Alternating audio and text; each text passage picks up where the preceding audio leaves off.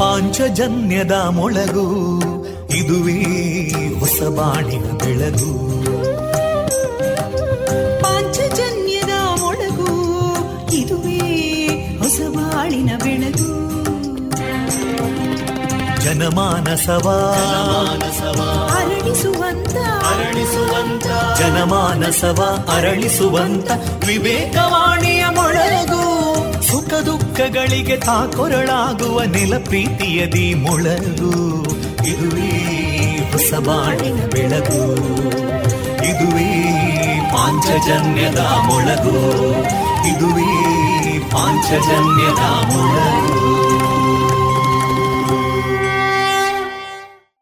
ಆತ್ಮೀಯ ಪಾಂಚಜನ್ಯದ ಶ್ರೋತೃ ಬಾಂಧವರೆಲ್ಲರಿಗೂ ಪ್ರೀತಿಪೂರ್ವಕ ನಮಸ್ಕಾರಗಳೊಂದಿಗೆ ನೀವು ಕೇಳ್ತಾ ಇದ್ದೀರಾ ವಿವೇಕಾನಂದ ವಿದ್ಯಾವರ್ತಕ ಸಂಘ ಪ್ರವರ್ತಿತ ಸಮುದಾಯ ಬಾನುಲಿ ಕೇಂದ್ರ ರೇಡಿಯೋ ಪಾಂಚಜನ್ಯ ತೊಂಬತ್ತು ಪಾಯಿಂಟ್ ಎಂಟು ಎಫ್ ಎಂ. ಇದು ಜೀವ ಜೀವದ ಸ್ವರ ಸಂಚಾರ. ಆತ್ಮೀಯ ಶ್ರೋತೃ ಬಾಂಧವರೇ, ಈ ದಿನ ಫೆಬ್ರವರಿ ಇಪ್ಪತ್ತ ಒಂದು ಮಂಗಳವಾರ. ಎಲ್ಲರಿಗೂ ಈ ದಿನ ಶುಭವನ್ನು ತಂದುಕೊಡಲಿ ಎಂದು ಹಾರೈಸಿದ ಕೇಳುಗ ಬಾಂಧವರೇ, ಪ್ರತಿಯೊಂದು ಕತ್ತಲೆ ಮನೆಗೂ ಬೆಳಕಿನ ದಾರಿಗಾಗಿ ಒಂದು ಕಿಟಕಿ ಇರ್ತದೆ. ಅದೇ ರೀತಿ ನಮ್ಮ ಕಷ್ಟದ ಜೀವನದಲ್ಲೂ ಸುಖದ ದಾರಿಗಾಗಿ ಒಂದು ದಾರಿ ಇದ್ದೇ ಇರ್ತದೆ ಎನ್ನುವ ಆಶಾದಾಯಕ ಮಾತನ್ನ ತಮ್ಮೊಂದಿಗೆ ಹಂಚಿಕೊಳ್ಳುತ್ತಾ ಕೇಳುಗ ಬಾಂಧವರೇ, ನಮ್ಮ ನಿಲಯದಿಂದ ಈ ದಿನ ಪ್ರಸಾರಗೊಳ್ಳಲಿರುವಂತಹ ಕಾರ್ಯಕ್ರಮದ ವಿವರಗಳು ಇಂತಿದೆ. ಮೊದಲಿಗೆ ಶ್ರೀದೇವರ ಭಕ್ತಿಯ ಸ್ತುತಿ, ಸುಬುದ್ದಿ ದಾಮೋದರ ದಾಸ್ ಅವರಿಂದ ಶ್ರೀಮದ್ ಭಾಗವತಾಮೃತ ಬಿಂದು, ಅದಿತಿ ಪ್ರಹ್ಲಾದ್ ಅವರ ಹಾಡುಗಾರಿಕೆಯ ಶಾಸ್ತ್ರೀಯ ಸಂಗೀತ ಕಚೇರಿ, ಕಗ್ಗ ವಾಚನ ಮತ್ತು ವ್ಯಾಖ್ಯಾನ, ಕೃಷಿ ಲೋಕದಲ್ಲಿ ಸಿಪಿಸಿಆರ್ಐ ಕಾಸರಗೋಡು ಇಲ್ಲಿನ ತಂತ್ರಜ್ಞಾನ ಮಾಹಿತಿ ಅಧಿಕಾರಿಯಾಗಿರುವ ಮುರಳೀಕೃಷ್ಣ ಅವರಿಂದ ಕೃಷಿಯಲ್ಲಿ ಉದ್ಯಮ ಈ ವಿಚಾರವಾಗಿ ಮಾಹಿತಿ, ಹಾಗೂ ಡಾಕ್ಟರ್ ವೇಣು ಅವರಿಂದ ಸಾವಯವ ಕೃಷಿಯ ವ್ಯಾವಹಾರಿಕ ಪ್ರಜ್ಞೆ ಈ ವಿಚಾರದಲ್ಲೂ ಕೂಡ ಮಾಹಿತಿ. ಕೊನೆಯಲ್ಲಿ ಭಾವಗೀತೆಗಳು ಪ್ರಸಾರಗೊಳ್ಳಲಿದೆ.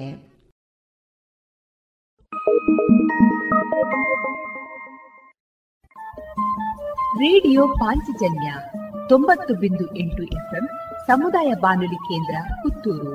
ಇದು ಜೀವ ಜೀವದ ಸ್ವರ ಸಂಚಾರ.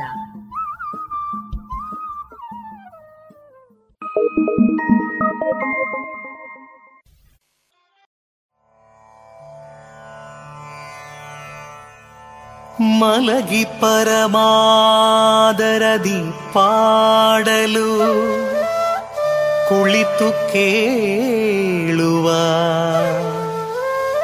ಕುಳಿತು ಪಾಡಲು ನಿಲ್ಲುವ, ನಿಂತರೆ ನಲಿವ, ನಲಿದರೆ ಒಲಿವೆ ನಿಮಗೆಂಬ. ಸುಲಭನೋ ಹರಿ ತನ್ನವರ ನೆರೆಗಳಿಗೆ ಬಿಟ್ಟಗಲನೋ, ರಮಾಧವನ ಒಲಿಸಲರಿಯದೆ ಪಾಮರರು ಬಳಲುವರು ಭವದೊಳಗೆ. ಶ್ರೀಹರಿ ಶ್ರೀಹರಿ ಶ್ರೀಹರಿ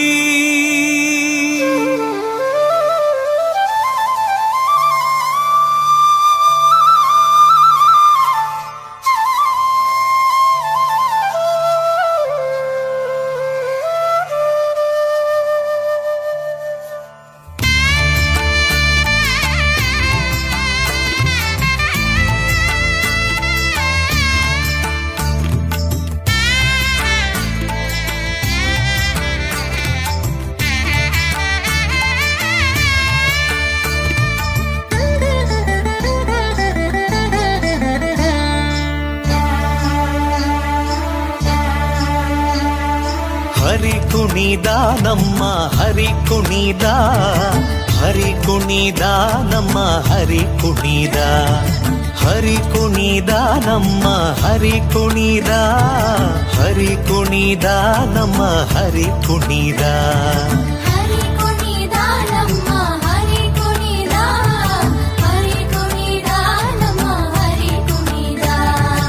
ನಿಷ್ಕಳಂಕ ಚರಿತ ಮಕರ ಕುಂಡಲಧರ ಸಕಲರ ಪಾಲಿಪ ಹರಿ ಕುಣಿದ. ಹರಿ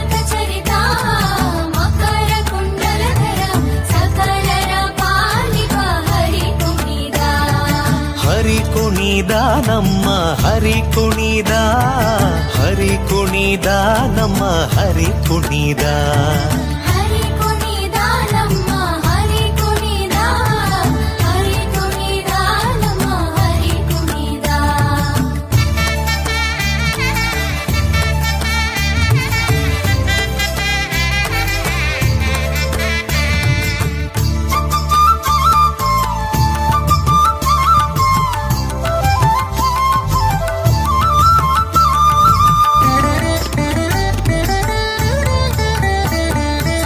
ಅರಳೆಲೆ ಮಾಗಾಯಿ ಕೊರಳ ಮುತ್ತಿನ ಸರ ತರಳೆಯರೊಡಗೂಡಿ ಹರಿ ಕುಣಿದ.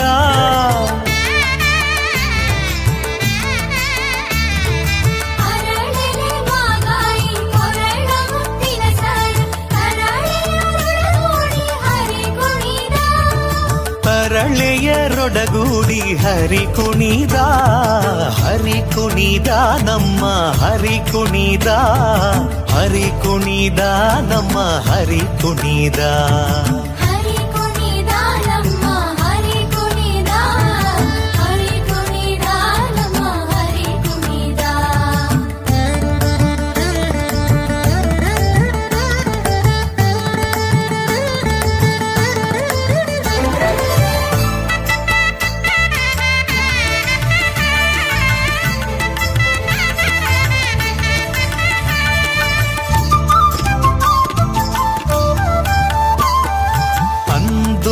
ಅರಳೇಲೆ ಬಿಂದುಲಿ ಬಾಪುರಿ ಚಂದದಿ ನಲಿಯುತ ಹರಿ ಕುಣಿದ.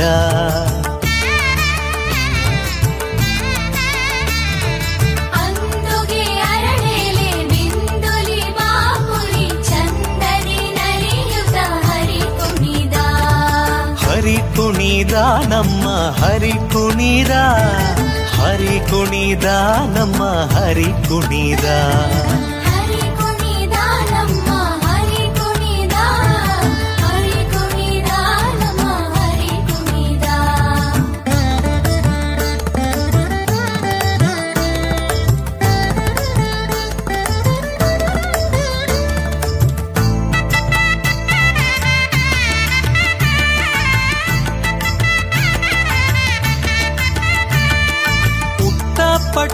ದಟ್ಟಿ ಇಟ್ಟ ಕಾಂಚಿಯ ಧಾಮ ದಿಟ್ಟ ಮಲ್ಲರ ಗಂಡ ಹರಿ ಕುಣಿದ.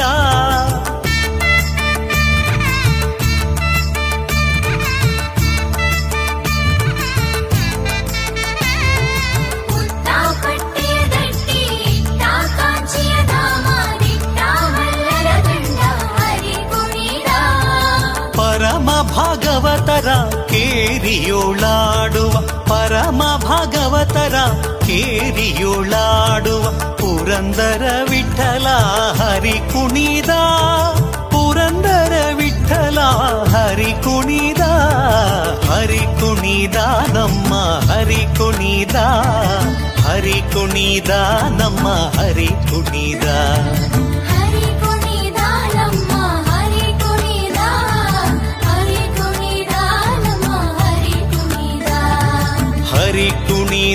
ನಮ್ಮ ಹರಿ ಕುಣಿದ. ಹರಿ ಕುಣಿದ ನಮ್ಮ ಹರಿ ಕುಣಿದ, ಹರಿ ಕುಣಿದ ನಮ್ಮ ಹರಿ ಕುಣಿದ. ಹರಿ ಕುಣಿದ ನಮ್ಮ ಹರಿ ಕುಣಿದ.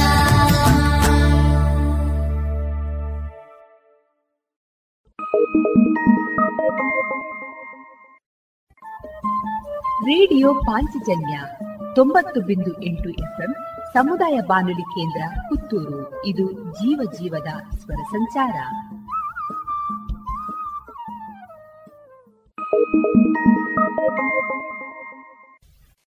Union bank of India gold loan ಕೃಷಿ ಹಾಗೂ ವ್ಯಾಪಾರ ಉದ್ಯಮಗಳಿಗೆ ಗೋಲ್ಡ್ ಲೋನ್ ಅತಿ ಕಡಿಮೆ ಬಡ್ಡಿ ದರದಲ್ಲಿ ಪ್ರತಿ ಗ್ರಾಂ ಚಿನ್ನದ ಮೇಲೆ ಅತಿ ಹೆಚ್ಚಿನ ಮೊತ್ತದ ಸಾಲ, ಸರಳ ದಾಖಲಾತಿಗಳು ಹಾಗೂ ಶೀಘ್ರ ಮಂಜೂರಾತಿ. ನಿಮ್ಮ ಹತ್ತಿರದ ಯೂನಿಯನ್ ಬ್ಯಾಂಕ್ ಆಫ್ ಇಂಡಿಯಾ ಶಾಖೆಗೆ ಇಂದೇ ಭೇಟಿ ಕೊಡಿ. ಚಿನ್ನದ ಮೇಲಿನ ಸಾಲ ನಿಮ್ಮ ನೆಚ್ಚಿನ ಯೂನಿಯನ್ ಬ್ಯಾಂಕ್ನಲ್ಲಿ ಮಾತ್ರ. Union bank of India.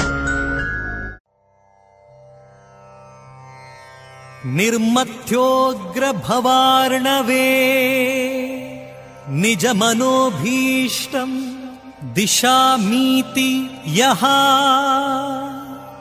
ಸಮ್ಯಕ್ ಜ್ಞಾಪಯಿತುಂ ಕರೇಣ ವಿಲಸನ್ಮಂಥಾನಮನ್ಯೇನ ಚ ರಮ್ಯಂ ಧಾಮ ದಧನ್ ಮಹೇಶ ರಜತಗ್ರಾಮ ಶ್ರೀಯೋಲಂಕೃತಿ ಕರ್ಮಂದೀಶ್ವರ ಭಕ್ತಿಬಂಧನ ವಶಃ ಪ್ರೀತೋಸ್ತು ಕೃಷ್ಣ ಪ್ರಭು ಪ್ರೀತೋಸ್ತು ಕೃಷ್ಣ ಪ್ರಭು.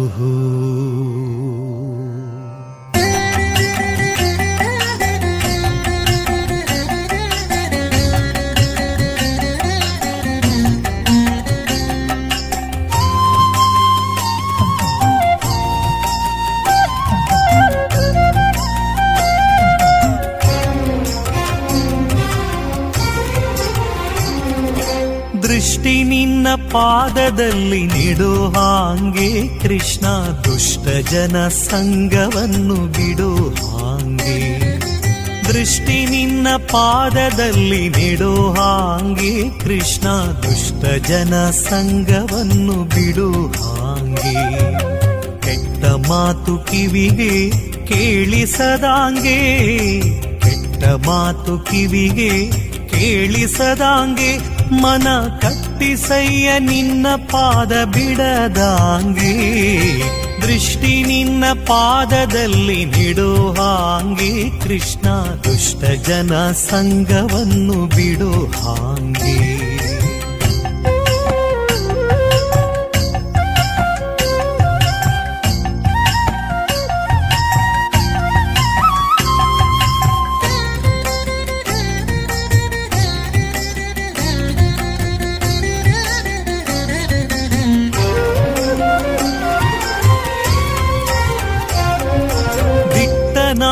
ಕೈಯನೆತ್ತಿ ಕೊಡೋ ಹಾಂಗೆ ಶ್ರೀ ಕೃಷ್ಣ, ನಿನ್ನ ಪೂಜೆಯನ್ನು ಮಾಡೋ ಹಾಂಗೆ.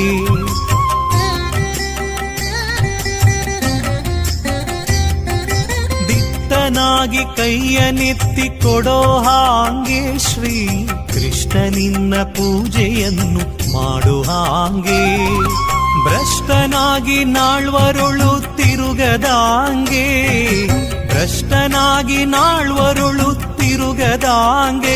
ಬಲು ಶಿಷ್ಟ ಜನ ಸೇವೆಯನ್ನು ಮಾಡೋ ಹಾಂಗೆ, ಶಿಷ್ಟ ಜನ ಸೇವೆಯನ್ನು ಮಾಡೋ ಹಾಂಗೆ. ದೃಷ್ಟಿ ನಿನ್ನ ದೃಷ್ಟಿ ನಿನ್ನ ಪಾದದಲ್ಲಿ ನಿಡೋ ಹಾಂಗೆ ಕೃಷ್ಣ, ದುಷ್ಟ ಜನ ಸಂಗವನ್ನು ಬಿಡೋ ಹಾಂಗೆ.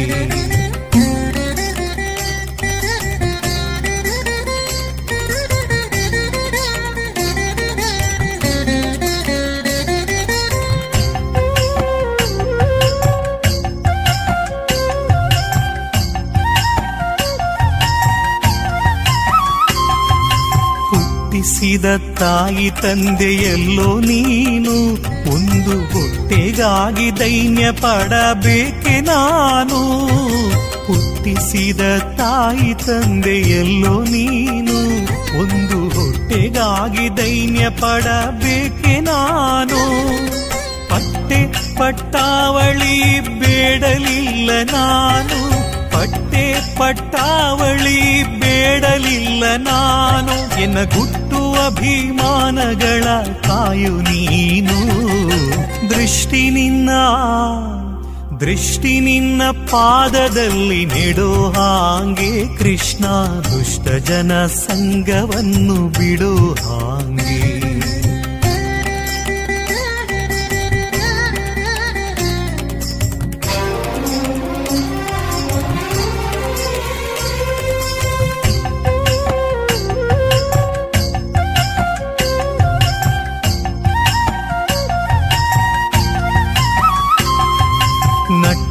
ನಡು ನೀರೊಳಗೆ ಈಸಲಾರೆ ನಾನು, ಎತ್ತಿ ಕಟ್ಟೆ ಸೇರಿಸಬೇಕಯ್ಯ ನೀನು.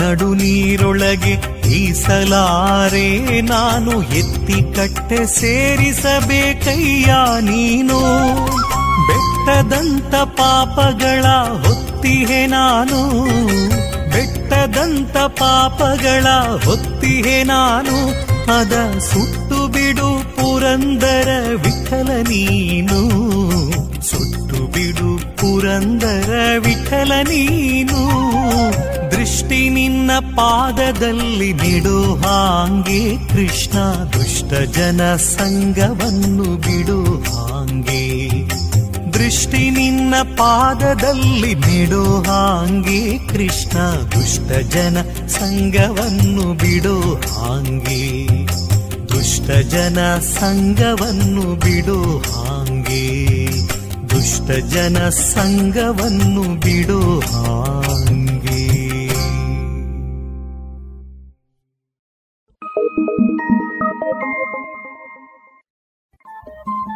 ರೇಡಿಯೋ ಪಾಂಚಜನ್ಯ ತೊಂಬತ್ತು ಬಿಂದು ಎಂಟು ಎಫ್ಎಂ ಸಮುದಾಯ ಬಾನುಲಿ ಕೇಂದ್ರ ಪುತ್ತೂರು. ಇದು ಜೀವ ಜೀವದ ಸ್ವರ ಸಂಚಾರ.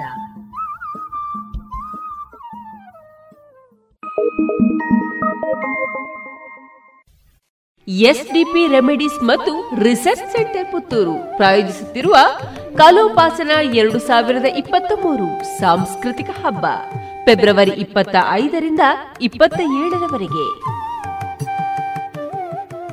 ಎಸ್ಡಿಪಿ ರೆಮಿಡೀಸ್ ಮತ್ತು ರಿಸರ್ಚ್ ಸೆಂಟರ್ ಕರ್ನಾಟಕದಲ್ಲಿ ಫೆಬ್ರವರಿ ಇಪ್ಪತ್ತ ಐದರಂದು ಸಂಜೆ ಆರು ಗಂಟೆಗೆ ಮಂಗಳೂರು ಕೆಎಂಸಿ ಆಸ್ಪತ್ರೆಯ ಖ್ಯಾತ ವೈದ್ಯರಾದ ಡಾಕ್ಟರ್ ಎಂ ಚಕ್ರಪಾಣಿ ಅವರಿಂದ ಕಲೋಪಾಸನ ಎರಡು ಸಾವಿರದ ಇಪ್ಪತ್ತ ಮೂರು ಸಾಂಸ್ಕೃತಿಕ ಹಬ್ಬದ ಉದ್ಘಾಟನೆ, ಬಳಿಕ ವಿದುಷಿ ಸುಧಾ ರಘುನಾಥನ್ ಅವರಿಂದ ಕರ್ನಾಟಕ ಶಾಸ್ತ್ರೀಯ ಸಂಗೀತ ಕಚೇರಿ. ಫೆಬ್ರವರಿ ಇಪ್ಪತ್ತ ಆರರಂದು ಸಂಜೆ ಆರು ಮೂವತ್ತರಿಂದ ಶ್ರೀ ಪೆರಡೂರು ಮೇಳದವರಿಂದ ಚಂದ್ರಹಾಸ ಶಶಿಪ್ರಭಾ ಯಕ್ಷಗಾನ. ಫೆಬ್ರವರಿ ಇಪ್ಪತ್ತ ಏಳರಂದು ಸಂಜೆ ಆರು ಮೂವತ್ತರಂದು ಶ್ರೀ ಹನುಮಗಿರಿ ಮೇಳದವರಿಂದ ಭಾರತ ಜನನಿ ಯಕ್ಷಗಾನ. ಈ ಎಲ್ಲ ಕಾರ್ಯಕ್ರಮಗಳಿಗೆ ಪ್ರೀತಿಪೂರ್ವಕವಾಗಿ ಆಮಂತ್ರಿಸುತ್ತಿದ್ದಾರೆ ಶ್ರೀಮತಿ ಮತ್ತು ಶ್ರೀ ಡಾಕ್ಟರ್ ಹರಿಕೃಷ್ಣ ಪಾಣಾಜೆ.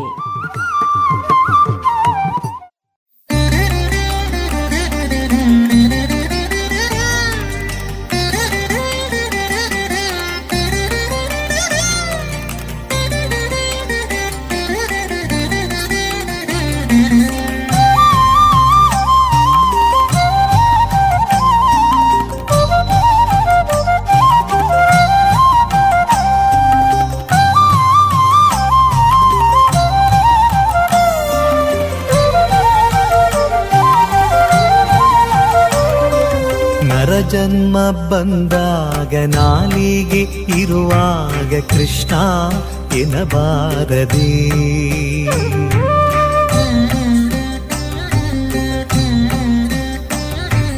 ನರಜನ್ಮ ಬಂದಾಗ ನಾಲಿಗೆ ಇರುವಾಗ ಕೃಷ್ಣ ಎನ್ನಬಾರದೆ,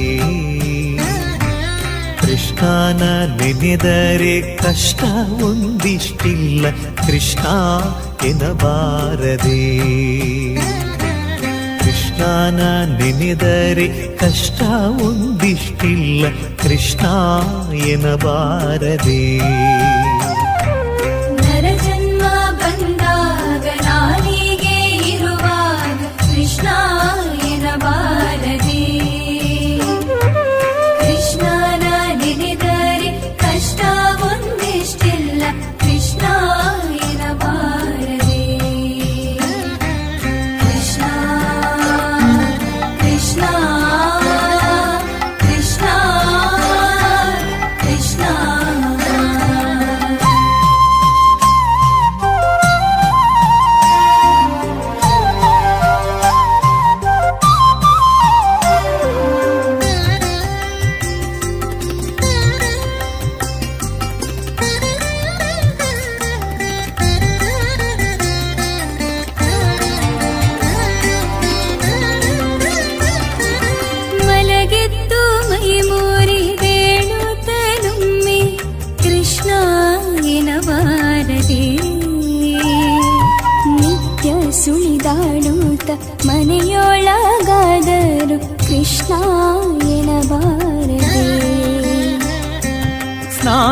ಪಾನ ಜಪ ತಪಗಳ ಮಾಡುತ್ತ ಕೃಷ್ಣಾಯನ ಬಾರದೆ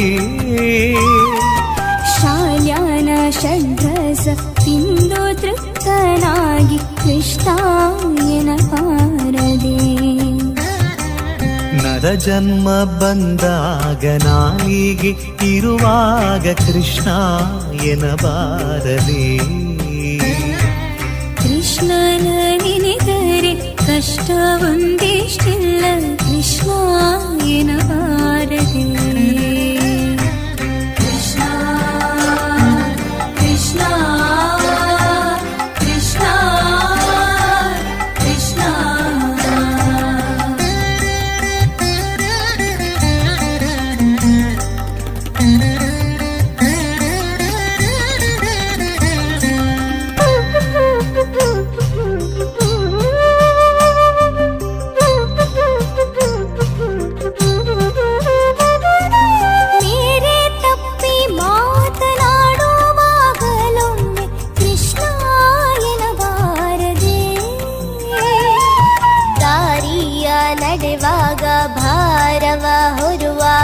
ಕೃಷ್ಣ ಕೃಷ್ಣ ಗಂಧವ ಪೂಸಿ ತಾಂಬೂಲವ ಮಿಲುವಾಗ ಕೃಷ್ಣಾಯನ ಬಾರದೆ ಮಂದಾಗಮನಿ ಕೂಡ ಸರಸವಾಡುತ್ತಲೊಮ್ಮೆ ಕೃಷ್ಣಾಯನ ಬಾರದೆ ಕೃಷ್ಣ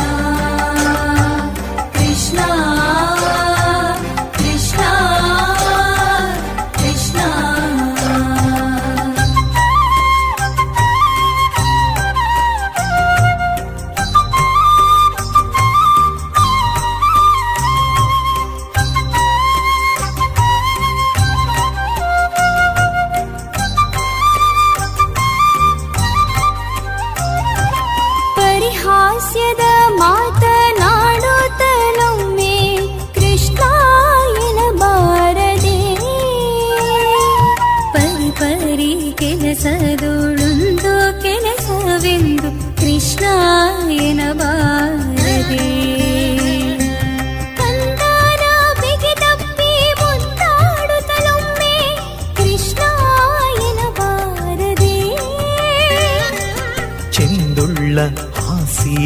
ಮೇಲೆ ಕುಳಿತೊಮ್ಮೆ ಕೃಷ್ಣಾಯನ ಬಾರದೆ ನರಜನ್ಮ ಬಂದಾಗ ನಾಯಿಗೆ ಇರುವಾಗ ಕೃಷ್ಣಾಯನ ಬಾರದೆ ಕೃಷ್ಣನ ನೆನೆದರೆ ಕಷ್ಟ ಒಂದಿಷ್ಟಿಲ್ಲ ಕೃಷ್ಣಾಯನ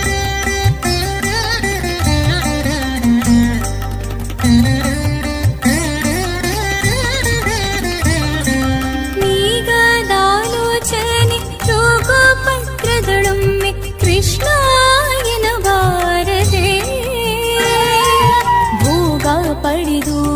ಅನುರಾಗದಿಂದಿರುವಾಗ ಕೃಷ್ಣಾಯನ ಬಾರದೆ ದುರಿತ ರಾಶಿಗಳನ್ನು ತರಿದು ಬೀಸಾಡಲು ಕೃಷ್ಣಾಯನ ಬಾರದೆ ಗರುಡ ವಾಹನ ಸೇರಿ ಪುರಂದರ ವಿಠಲನೆ ಕೃಷ್ಣಾಯನ ಬಾರದೆ ಗರುಡ ವಾಹನ ಸೇರಿ ಪುರಂದರ ವಿಠಲನಿ ಕೃಷ್ಣಾಯನ ಬಾರದೆ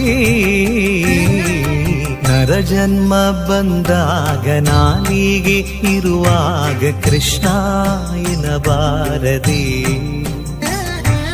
ಕೃಷ್ಣನ ನೆನೆದರೆ ಕಷ್ಟ ಒಂದಿಷ್ಟಿಲ್ಲ ಕೃಷ್ಣಾಯನ ಬಾರದೆ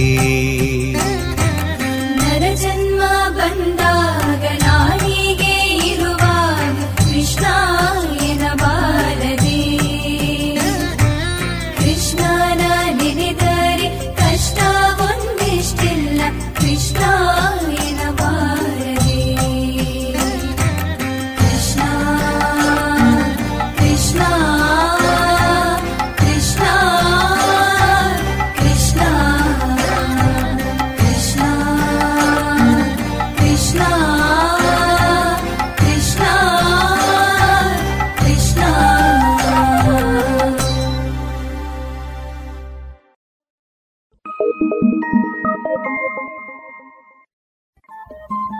ರೇಡಿಯೋ ಪಾಂಚಜನ್ಯ ತೊಂಬತ್ತು ಬಿಂದು ಎಂಟು ಎಫ್ಎಂ ಸಮುದಾಯ ಬಾನುಲಿ ಕೇಂದ್ರ ಪುತ್ತೂರು. ಇದು ಜೀವ ಜೀವದ ಸ್ವರ ಸಂಚಾರ.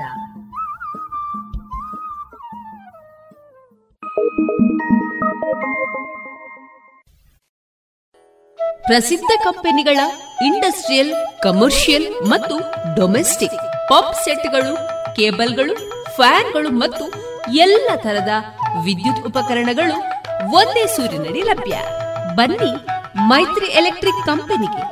ಬಾಳು ಬೆಳಗಿಸುವ ಬಾಂಧವ್ಯ ನಿಮ್ಮದಾಗಿಸಲು ಕಾದಿದೆ Maitri electric company, Susha chambers, Molahalli, Shivaraya road, Puttur.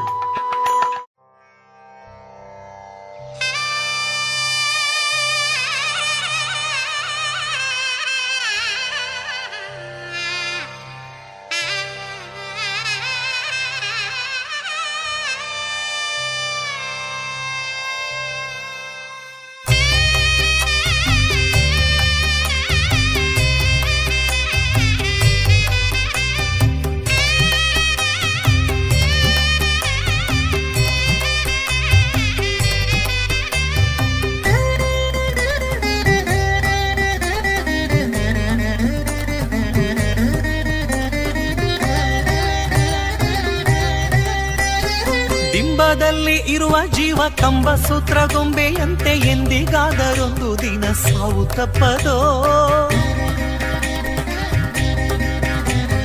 ಬಿಂಬದಲ್ಲಿ ಇರುವ ಜೀವ ಕಂಬ ಸೂತ್ರ ಗೊಂಬೆಯಂತೆ ಎಂದಿಗಾದರೊಂದು ದಿನ ಸಾವು ತಪ್ಪದೋ? ಸಾವು ತಪ್ಪದೋ, ಸಾವು ತಪ್ಪದೋ.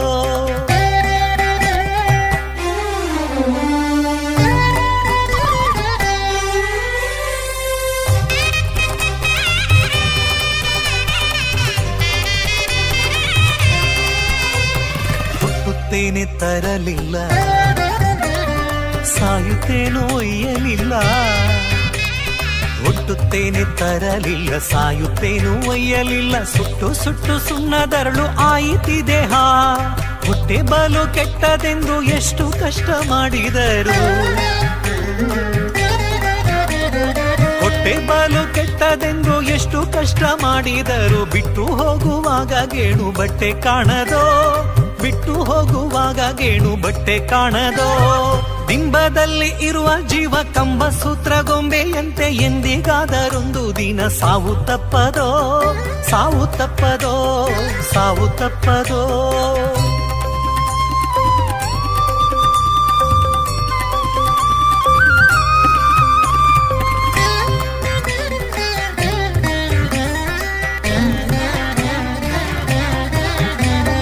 ಹೆಣ್ಣು ಹೊನ್ನು ಮಣ್ಣು ಮೂರು ತನ್ನಲಿದ್ದು ಉಣ್ಣಲಿಲ್ಲ. ಅಣ್ಣ ತಮ್ಮ ತಾಯಿ ತಂದೆ ಬಯಸಲಾಗದೋ? ಹೆಣ್ಣು ಹೊನ್ನು ಮಣ್ಣು ಮೂರು ತನ್ನಲಿದ್ದು ಉಣ್ಣಲಿಲ್ಲ. ಅಣ್ಣ ತಮ್ಮ ತಾಯಿ ತಂದೆ ಬಯಸಲಾಗದೋ? ಅನ್ನ ವಸ್ತ್ರ ಭೋಗಕ್ಕಾಗಿ ತನ್ನ ಸುಖವ ಕಾಣಲಿಲ್ಲ. ಅನ್ನ ವಸ್ತ್ರ ಭೋಗಕ್ಕಾಗಿ ತನ್ನ ಸುಖವ ಕಾಣಲಿಲ್ಲ. ಮಣ್ಣು ಪಾಲು ಆದ ಮೇಲೆ ಯಾರಿಗಾಗುವುದೋ? ಮಣ್ಣು ಪಾಲು ಆದ ಮೇಲೆ ಯಾರಿಗಾಗುವುದೋ?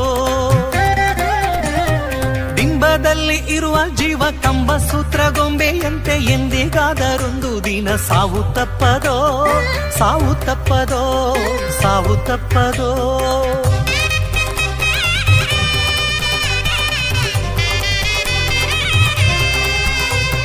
ಹತ್ತು ಎಂಟು ಲಕ್ಷ ಗಳಿಸಿ ಮತ್ತೆ ಸಾಲದೆಂದು, ಹತ್ತು ಎಂಟು ಲಕ್ಷ ಗಳಿಸಿ ಮತ್ತೆ ಸಾಲದೆಂದು ಪರರ ಅರ್ಥಕ್ಕಾಗಿ ಆಸೆ ಪಟ್ಟು ನ್ಯಾಯ ಮಾಡುವರೋ? ಬಿಟ್ಟಿ ಬೆಳೆಸು ತನ್ನದೆಂದು ವ್ಯರ್ಥ ಚಿಂತೆಯನ್ನು ಮಾಡಿ, ಬಿಟ್ಟಿ ಬೆಳೆಸು ತನ್ನದೆಂದು ವ್ಯರ್ಥ ಚಿಂತೆಯನ್ನು ಮಾಡಿ. ಸತ್ತು ಹೋದ ಮೇಲೆ ಅರ್ಥ ಯಾರಿಗಾಗುವುದೋ? ಸತ್ತು ಹೋದ ಮೇಲೆ ಅರ್ಥ ಯಾರಿಗಾಗುವುದೋ? ಬಿಂಬದಲ್ಲಿ ಇರುವ ಜೀವ ಕಂಬ ಸೂತ್ರ ಗೊಂಬೆಯಂತೆ ಎಂದಿಗಾದರೊಂದು ದಿನ ಸಾವು ತಪ್ಪದೋ? ಸಾವು ತಪ್ಪದೋ, ಸಾವು ತಪ್ಪದೋ.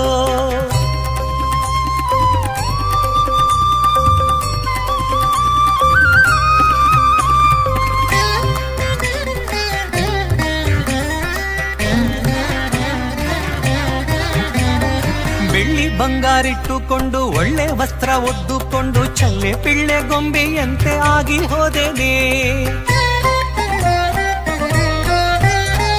ಬೆಳ್ಳಿ ಬಂಗಾರಿಟ್ಟುಕೊಂಡು ಒಳ್ಳೆ ವಸ್ತ್ರ ಒದ್ದುಕೊಂಡು ಚಳ್ಳೆ ಪಿಳ್ಳೆ ಗೊಂಬೆಯಂತೆ ಆಗಿ ಹೋದೆನೆ.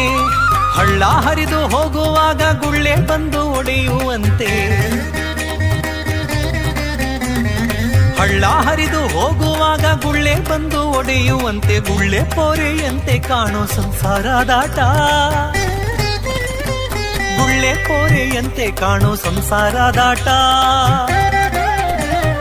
ಬಿಂಬದಲ್ಲಿ ಇರುವ ಜೀವ ಕಂಬ ಸೂತ್ರಗೊಂಬೆಯಂತೆ ಎಂದಿಗಾದರೊಂದು ದಿನ ಸಾವು ತಪ್ಪದೋ, ಸಾವು ತಪ್ಪದೋ, ಸಾವು ತಪ್ಪದೋ.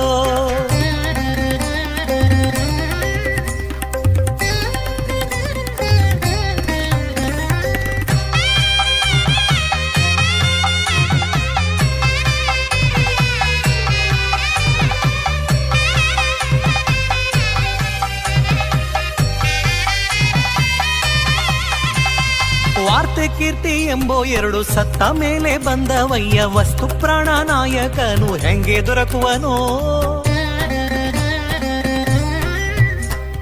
ವಾರ್ತೆ ಕೀರ್ತಿ ಎಂಬೋ ಎರಡು ಸತ್ತ ಮೇಲೆ ಬಂದವಯ್ಯ, ವಸ್ತು ಪ್ರಾಣ ನಾಯಕನು ಹೆಂಗೆ ದೊರಕುವನು. ಕರ್ತೃಕಾಗಿ ನೆಲೆ ಆದಿ ಕೇಶವನ ಚರಣ ಕಮಲ, ಕರ್ತೃಕ್ಕಾಗಿ ನೆಲೆಯಾದಿ ಕೇಶವನ ಚರಣ ಕಮಲ. ನಿತ್ಯದಲ್ಲಿ ಭಜಿಸಿ ಸುಖಿಯಾಗೋ, ನಿತ್ಯದಲ್ಲಿ ಭಜಿಸಿ ಸುಖಿಯಾಗೋ. ಬಿಂಬದಲ್ಲಿ ಬಿಂಬದಲ್ಲಿ ಬಿಂಬದಲ್ಲಿ ಇರುವ ಜೀವ ಕಂಬ ಸೂತ್ರ ಗೊಂಬೆಯಂತೆ ಎಂದಿಗಾದರೊಂದು ದಿನ ಸಾವು ತಪ್ಪದೋ. ಬಿಂಬದಲ್ಲಿ ಇರುವ ಜೀವ ಕಂಬ ಸೂತ್ರ ಗೊಂಬೆಯಂತೆ ಎಂದಿಗಾದರೊಂದು ದಿನ ಸಾವು ತಪ್ಪದೋ, ಸಾವು ತಪ್ಪದೋ, ಸಾವು ತಪ್ಪದೋ, ಸಾವು ತಪ್ಪದೋ, ಸಾವು ತಪ್ಪದೋ, ಸಾವು ತಪ್ಪದೋ, ಸಾವು ತಪ್ಪದೋ.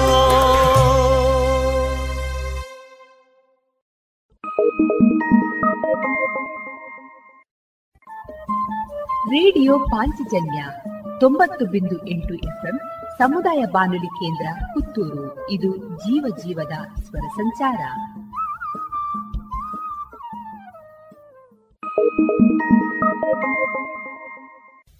ಎಸ್ಡಿಪಿ ರೆಮಿಡೀಸ್ ಮತ್ತು ರಿಸರ್ಚ್ ಸೆಂಟರ್ ಪುತ್ತೂರು ಪ್ರಾಯೋಜಿಸುತ್ತಿರುವ ಕಲೋಪಾಸನ ಎರಡು ಸಾವಿರದ ಇಪ್ಪತ್ತ ಮೂರು ಸಾಂಸ್ಕೃತಿಕ ಹಬ್ಬ ಫೆಬ್ರವರಿ ಇಪ್ಪತ್ತ ಐದರಿಂದ ಇಪ್ಪತ್ತ ಏಳರವರೆಗೆ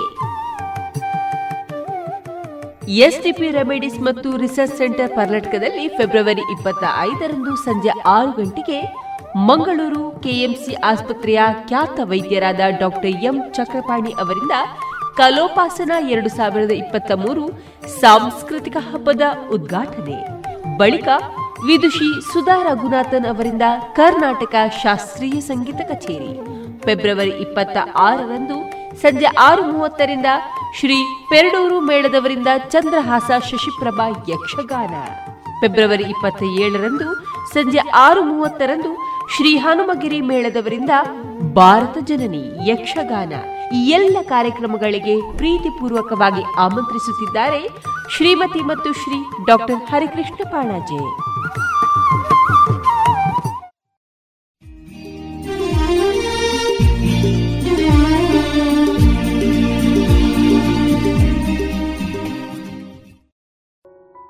ಇನ್ನು ಮುಂದೆ ಕೇಳಿ ಶ್ರೀಮದ್ ಭಾಗವತಾಮೃತ ಬಿಂದು. ವಾಚಿಸುವವರು ಸುಬುದ್ದಿ ದಾಮೋದರ ದಾಸ್. ಈ ಕಾರ್ಯಕ್ರಮದ ಪ್ರಸ್ತುತಿ ಇಸ್ಕಾನ್ ಶ್ರೀ ಶ್ರೀ ರಾಧಾ ಗೋವಿಂದ ಮಂದಿರ, ಮಂಗಳೂರು. ಹರೇ ಕೃಷ್ಣ. ಎಲ್ಲ ಕೇಳುಗರಿಗೂ ಶ್ರೀಮದ್ ಭಾಗವತದ ಅಧ್ಯಯನಕ್ಕೆ ಸ್ವಾಗತ. ಶ್ರೀಮದ್ ಭಾಗವತದ ನಾಲ್ಕನೆಯ ಸ್ಕಂಧವು ದಕ್ಷಯಜ್ಞದೊಡನೆ ಪ್ರಾರಂಭವಾಗುತ್ತದೆ. ದಕ್ಷನ ಕಿರಿಯ ಪುತ್ರಿಯಾದಂತಹ ಸತಿಯು ಸಣ್ಣ ವಯಸ್ಸಿನಲ್ಲೇ ಶರೀರವನ್ನು ತ್ಯಾಗ ಮಾಡಿದ್ದು ಏಕೆ ಎಂದು ವಿದುರನು ಮೈತ್ರೇಯರನ್ನು ಪ್ರಶ್ನಿಸಿದಾಗ ಮೈತ್ರೇಯರು ದಕ್ಷಯಜ್ಞದ ಕುರಿತಾಗಿ ವಿವರಿಸುತ್ತಾರೆ. ಪ್ರಜಾಪತಿಗಳೆಲ್ಲರೂ ಸೇರಿ ಒಂದು ದೊಡ್ಡ ಯಜ್ಞವನ್ನು ಪ್ರಾರಂಭಿಸಿದರು. ಆ ಯಜ್ಞದಲ್ಲಿ ಭಾಗವಹಿಸಲು ಅನೇಕ ಮಹರ್ಷಿಗಳು, ತತ್ವಜ್ಞಾನಿಗಳು, ದೇವತೆಗಳು, ಅಗ್ನಿದೇವತೆಗಳು ತಮ್ಮ ತಮ್ಮ ಅನುಚರರೊಂದಿಗೆ ನೆರೆದರು. ಪ್ರಜಾಪತಿಗಳ ಮುಖ್ಯಸ್ಥನಾದಂತಹ ದಕ್ಷನೂ ಆ ಸಭೆಯನ್ನು ಪ್ರವೇಶಿಸಿದನು. ಬ್ರಹ್ಮ ಮತ್ತು ಶಿವನ ಹೊರತಾಗಿ ಅಲ್ಲಿ ನೆರೆದಿದ್ದಂತಹ ಸಮಸ್ತರು ದಕ್ಷನಿಗೆ ಗೌರವ ಸೂಚಿಸುವ ಸಲುವಾಗಿ ತಮ್ಮ ತಮ್ಮ ಸ್ಥಳಗಳಲ್ಲಿ ಎದ್ದು ನಿಂತರು. ಆ ಮಹಾಸಭೆಯ ಅಧ್ಯಕ್ಷನಾದ ಬ್ರಹ್ಮನು ಸೂಕ್ತವಾದ ರೀತಿಯಲ್ಲಿ ದಕ್ಷನನ್ನು ಸ್ವಾಗತಿಸಿದನು ಮತ್ತು ದಕ್ಷನು ಬ್ರಹ್ಮನಿಗೆ ವಂದನೆ ಸಲ್ಲಿಸಿ ಅವನ ಆದೇಶದಂತೆ ಸೂಕ್ತವಾದ ಆಸನದಲ್ಲಿ ಕುಳಿತನು. ಆದರೆ ಕುಳಿತುಕೊಳ್ಳುವ ಮೊದಲು ಶಿವನು ತನಗೆ ಯಾವುದೇ ರೀತಿಯಲ್ಲಿ ಗೌರವವನ್ನು ತೋರಿಸದೇ ಕುಳಿತೇ ಇದ್ದುದನ್ನು ನೋಡಿ ದಕ್ಷನಿಗೆ ವಿಪರೀತ ಅಸಮಾಧಾನ ಉಂಟಾಯಿತು. ದಕ್ಷನು ಶಿವನನ್ನು ನಿಂದಿಸತೊಡಗಿದನು. ಯಜ್ಞದ ಹವಿರ್ಭಾಗವು ಶಿವನಿಗೆ ದೊರಕದೇ ಹೋಗಲಿ ಎಂದು ದಕ್ಷನು ಶಾಪ ಕೊಟ್ಟನು. ಯಾಗಮಂಟಪದಲ್ಲಿದ್ದ ಎಲ್ಲರೂ ಪ್ರಾರ್ಥಿಸುತ್ತಿದ್ದರೂ ಅದಕ್ಕೆ ಕಿವಿಗೊಡದೆ ದಕ್ಷನು ಮಹಾಕ್ರೋಧದಿಂದ ಶಿವನನ್ನು ಶಪಿಸಿ ಸಭೆಯನ್ನು ತೊರೆದು ತನ್ನ ಮನೆಗೆ ಹೊರಟು ಹೋದನು. ಶಿವನಿಗೆ ಶಾಪ ಒದಗಿತೆಂದು ತಿಳಿದು ಅವನ ಪ್ರಮುಖ ಅನುಚರರಲ್ಲಿ ಒಬ್ಬನಾದ ನಂದೀಶ್ವರನಿಗೆ ಬಹಳ ಕ್ರೋಧ ಉಂಟಾಯಿತು.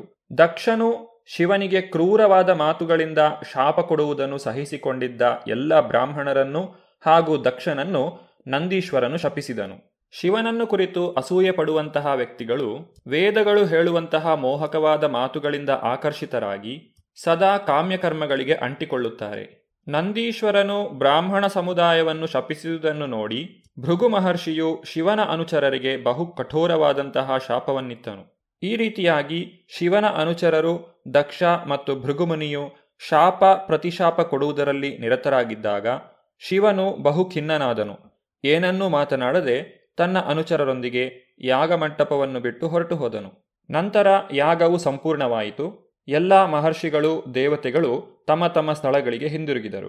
ಈ ರೀತಿಯಾಗಿ ಮಾವ ಮತ್ತು ಅಳಿಯನ ನಡುವೆ, ಅಂದರೆ ದಕ್ಷ ಮತ್ತು ಶಿವನ ನಡುವೆ ವಿರಸವು ಸಾಕಷ್ಟು ದೀರ್ಘಕಾಲ ಮುಂದುವರಿಯಿತು. ಬ್ರಹ್ಮದೇವನು ದಕ್ಷನನ್ನು ಸಕಲ ಪ್ರಜಾಪತಿಗಳ ಅಧಿಪತಿಯನ್ನಾಗಿ ನೇಮಿಸಿದಾಗ ದಕ್ಷನಿಗೆ ಅದರಿಂದ ಬಹಳಷ್ಟು ಅಹಂಕಾರವೂ ಉಂಟಾಯಿತು. ದಕ್ಷನು ವಾಜಪೇಯವೆಂಬ ಯಾಗವನ್ನು ಆಚರಿಸಿದನು. ಅದಕ್ಕೆ ಬ್ರಹ್ಮನ ಬೆಂಬಲ ಇದ್ದೇ ಇರುತ್ತದೆಂಬ ಅತಿಯಾದ ವಿಶ್ವಾಸ ಅವನಿಗಿತ್ತು. ದಕ್ಷನು ಶಿವನನ್ನು ಶಿವನ ಅನುಯಾಯಿಗಳನ್ನು ಕಡೆಗಣಿಸಿದನು. ನಂತರ ಆತನು ಬೃಹಸ್ಪತಿ ಸವ ಎಂಬ ಇನ್ನೊಂದು ಮಹಾಯಜ್ಞವನ್ನು ಮಾಡಿದನು. ಆ ಯಜ್ಞಕ್ಕೆ ಶಿವನನ್ನು ಹೊರತುಪಡಿಸಿ ಬೇರೆ ಎಲ್ಲರಿಗೂ ಕೂಡ ದಕ್ಷನು ಆಮಂತ್ರಣವನ್ನು ನೀಡಿದ್ದನು. ತನ್ನ ತಂದೆಯು ನಡೆಸುತ್ತಿರುವಂತಹ ಯಾಗದ ಕುರಿತಾಗಿ ತಿಳಿದ ಸತೀದೇವಿಯು ಪತಿಯಾದಂತಹ ಶಿವನಲ್ಲಿ ಈ ರೀತಿಯಾಗಿ ನುಡಿಯುತ್ತಾಳೆ: ನಿಮ್ಮ ಮಾವನು ಈಗ ಮಹಾಯಾಗವನ್ನು ಮಾಡುತ್ತಿದ್ದಾನೆ. ಅವನಿಂದ ಆಮಂತ್ರಿತರಾದ ಎಲ್ಲ ದೇವತೆಗಳೂ ಅಲ್ಲಿಗೆ ಹೋಗುತ್ತಿದ್ದಾರೆ. ನೀವು ಇಷ್ಟಪಟ್ಟರೆ ನಾವೂ ಹೋಗಬಹುದು.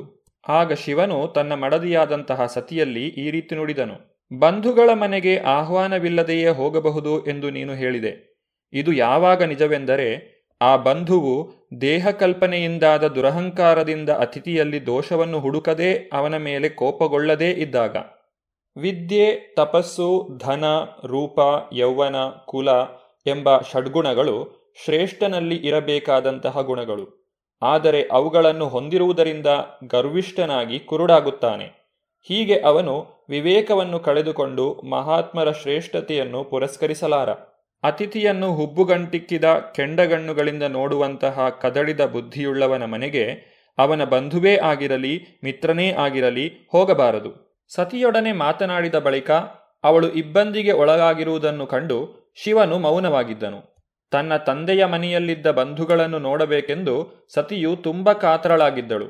ಹಾಗೆಯೇ ಶಿವನು ಹೇಳಿದ ಎಚ್ಚರಿಕೆಯ ಮಾತುಗಳಿಂದ ಅವಳು ಆತಂಕಿತಳೂ ಆಗಿದ್ದಳು. ನಂತರ ಸತಿಯು ದುಃಖ ಮತ್ತು ರೋಷಗಳಿಂದ ನಿಟ್ಟುಸಿರು ಬಿಡುತ್ತಾ ತನ್ನ ತಂದೆಯ ಮನೆಗೆ ಹೋದಳು. ವೇಗವಾಗಿ ಹೆಜ್ಜೆಗಳನ್ನು ಹಾಕುತ್ತಾ ಒಬ್ಬಂಟಿಗಳಾಗಿ ಅವಳು ಹೊರಟಿದ್ದನ್ನು ಕಂಡು ಮಣಿಮಾನ್, ಮದ ಮೊದಲಾದ ಶಿವನ ಸಾವಿರಾರು ಮಂದಿ ಅನುಚರರು ನಂದಿಯನ್ನು ಮುಂದುವರಿಸಿಕೊಂಡು ಶಿವನ ಆಪ್ತ ಸಹಚರರ ಮತ್ತು ಯಕ್ಷರ ಒಡಗೂಡಿ ಆ ಕೂಡಲೇ ಅವಳನ್ನು ಹಿಂಬಾಲಿಸಿದರು. ಶಿವನ ಅನುಯಾಯಿಗಳು ಅವಳ ಸಾಕು ಪಕ್ಷಿಯನ್ನು ಕೊಟ್ಟು ಅವಳನ್ನು ವೃಷಭದ ಮೇಲೆ ಕೂರಿಸಿದರು. ಚೆಂಡು, ಕನ್ನಡಿ, ಕಮಲ ಮತ್ತು ಹೂವಿನ ಹಾರಗಳನ್ನು ಹಿಡಿದುಕೊಂಡು ಬೆಳ್ಗೊಡೆಯನ್ನು ಅವಳ ಮೇಲೆ ಎತ್ತಿ ಹಿಡಿದರು. ದುಂದುಭಿ, ಶಂಖ, ಕೊಳಲು ಮೊದಲಾದ ವಾದ್ಯಗಳ ಮತ್ತು ಗೀತಗಳ ಇನಿದನಿಯೊಡನೆ ಮೆರವಣಿಗೆಯಲ್ಲಿ ಸಾಗಿದರು. ಈ ಮೆರವಣಿಗೆಯು ರಾಜವೈಭವದಿಂದ ಕೂಡಿದಂತಿತ್ತು. ಸತಿಯು ಯಜ್ಞಶಾಲೆಯನ್ನು ಪ್ರವೇಶಿಸಿದಳು. ಅಲ್ಲಿ ಮಹರ್ಷಿಗಳು, ಬ್ರಾಹ್ಮಣರು ಮತ್ತು ದೇವತೆಗಳು ಎಲ್ಲೆಡೆಯಲ್ಲಿಯೂ ವಿರಾಜಿಸುತ್ತಿದ್ದರು. ಆದರೆ ಸತಿಯನ್ನು ಯಾರೂ ಆದರದಿಂದ ಸ್ವಾಗತಿಸಲಿಲ್ಲ. ಏಕೆಂದರೆ ಅವರೆಲ್ಲರೂ ಯಜ್ಞಕರ್ತೃವಾಗಿದ್ದ ದಕ್ಷನ ವಿಷಯದಲ್ಲಿ ಭಯಭೀತರಾಗಿದ್ದರು. ಅನಾದರಕ್ಕೆ ಒಳಗಾಗಿದ್ದ ಅವಳನ್ನು ಅವಳ ಸೋದರಿಯರು ಮತ್ತು ತಾಯಿ ಆದರದಿಂದ ಸ್ವಾಗತಿಸಿದರು. ಅವರ ಕಣ್ಣುಗಳು ಪ್ರೀತಿಯ ಕಂಬನಿಯಿಂದ ತುಂಬಿದ್ದವು. ಕಂಠ ಗದ್ಗದಿತವಾಗಿತ್ತು. ಅವರು ಪ್ರೀತಿಯಿಂದ ಅವಳನ್ನು ಆಲಿಂಗಿಸಿಕೊಂಡರು. ಆದರೆ ಸತಿಯ ತಂದೆಯಾದಂತಹ ದಕ್ಷನು ಆಕೆಯ ಯೋಗಕ್ಷೇಮವನ್ನು ವಿಚಾರಿಸಿ ಸ್ವಾಗತಿಸಲೂ ಇಲ್ಲ, ಅವಳನ್ನು ಯಥೋಚಿತವಾಗಿ ಮಾತನಾಡಿಸಲೂ ಇಲ್ಲ. ಅಧ್ವರ ಶಾಲೆಯಲ್ಲಿ ತನ್ನ ಗಂಡನಾದ ಶಿವನಿಗೆ ಹವಿರ್ಭಾಗವನ್ನು ಅರ್ಪಿಸದೇ ಇದ್ದುದನ್ನು ಸತಿಯು ಗಮನಿಸಿದಳು. ತನ್ನ ತಂದೆಯಾದ ದಕ್ಷನು ತನ್ನ ಗಂಡನನ್ನು ಯಜ್ಞಕ್ಕೆ ಆಹ್ವಾನಿಸದೆ ಅವಹೇಳನ ಮಾಡಿದ್ದ. ಅದು ಮಾತ್ರವಲ್ಲದೆ ತನ್ನನ್ನೂ ಯಥೋಚಿತವಾಗಿ ಸ್ವಾಗತಿಸಲಿಲ್ಲ ಎಂಬುದು ಅವಳಿಗೆ ಮನವರಿಕೆಯಾಯಿತು.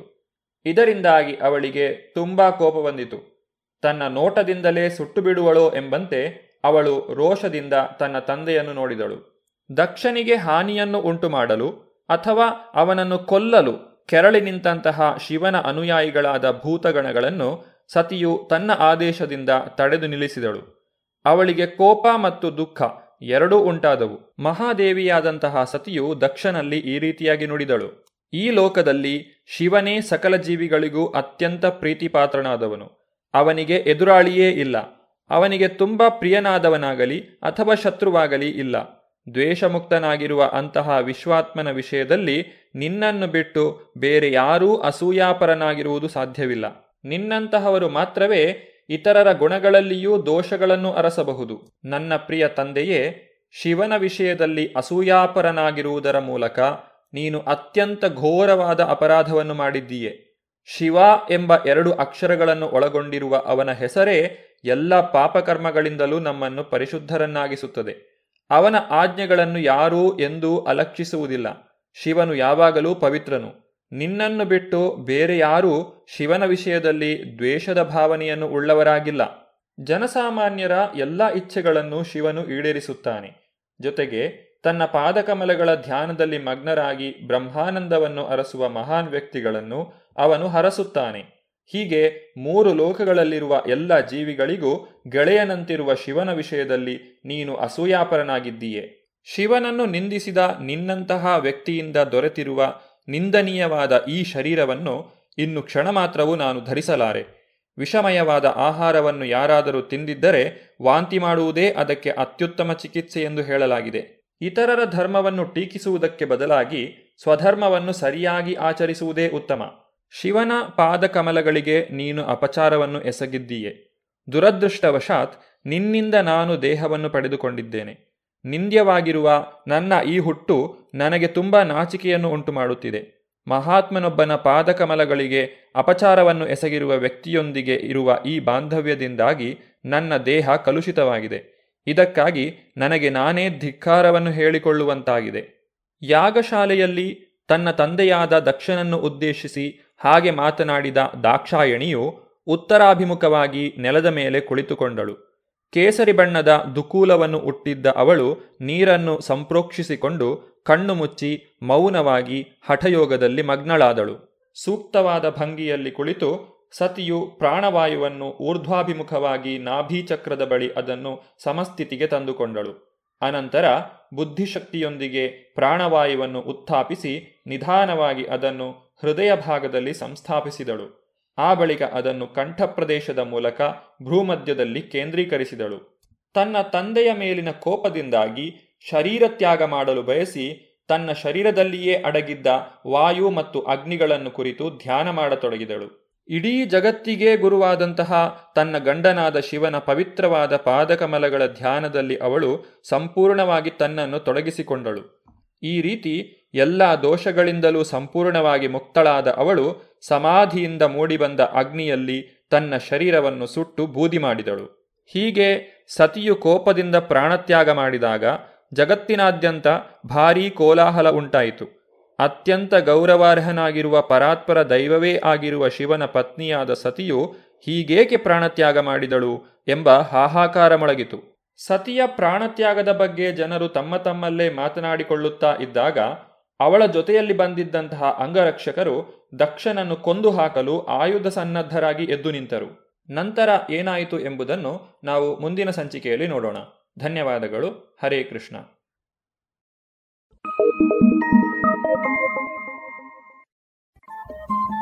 ರೇಡಿಯೋ ಪಾಂಚಜನ್ಯ ತೊಂಬತ್ತು ಬಿಂದು ಎಂಟು ಎಫ್ಎಂ ಸಮುದಾಯ ಬಾನುಲಿ ಕೇಂದ್ರ ಪುತ್ತೂರು. ಇದು ಜೀವ ಜೀವದ ಸ್ವರ ಸಂಚಾರ.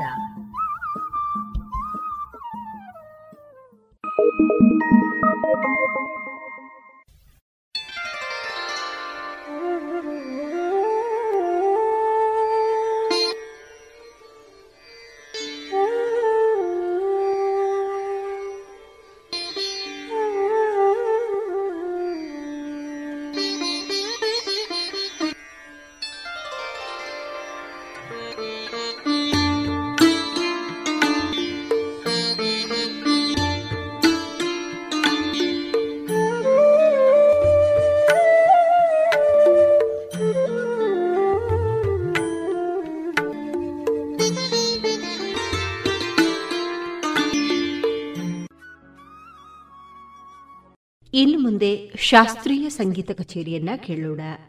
ಹಾಡುಗಾರಿಕೆಯಲ್ಲಿ ಅದಿತಿ ಪ್ರಹ್ಲಾದ್, ವಯಲಿನ್ನಲ್ಲಿ ತನ್ಮಯಿ ಉಪ್ಪಂಗಳ ಮತ್ತು ಮೃದಂಗದಲ್ಲಿ ಸಹಕರಿಸುವವರು ಬಾಲಕೃಷ್ಣ ಆಚಾರ್. ಶ್ರೀನಿವಾಸ ತಿರುವೆಂಕಟಮುಡಯಾಯ್, ಶ್ರೀನಿವಾಸ ತಿರುವೆಂಕಟಮುಡಯಾಯ್, ಶ್ರೀನಿವಾಸ ತಿರುವೆಂಕಟಮುಡಯಾಯ್, ಶ್ರೀನಿವಾಸ ತಿರುವೆಂಕಟಮುಡಯಾಯ್. ಜಯ ಗೋವಿಂದ ಮುಕುಂದ ಅನಂತ ಶ್ರೀನಿವಾಸ ತಿರುವೆಂಕಟಮುಡಯಾಯ್, ಜಯ ಗೋವಿಂದ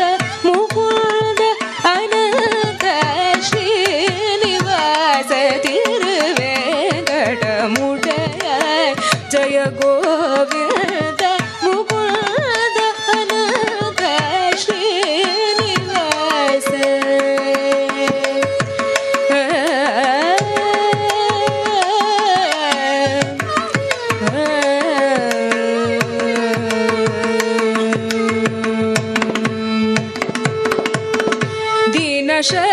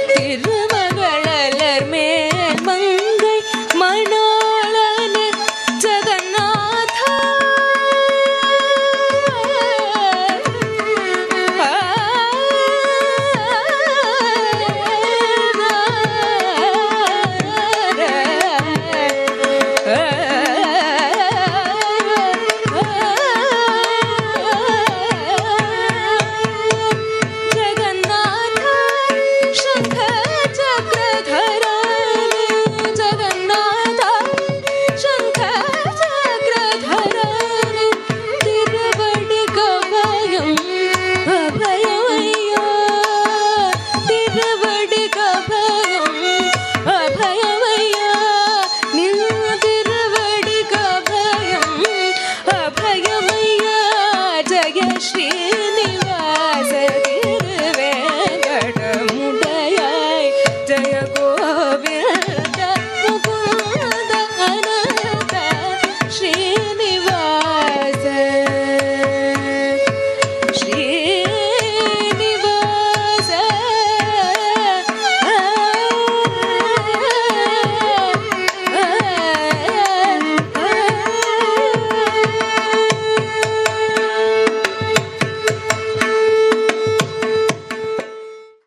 ಈಗ ಪ್ರಸ್ತುತಪಡಿಸಿದ ಕೃತಿ ಪಾಪನಾಶಂ ಶಿವನವರ ರಚನೆ ಹಂಸಾನಂದಿ ರಾಗ ಆದಿತಾಳದಲ್ಲಿತ್ತು.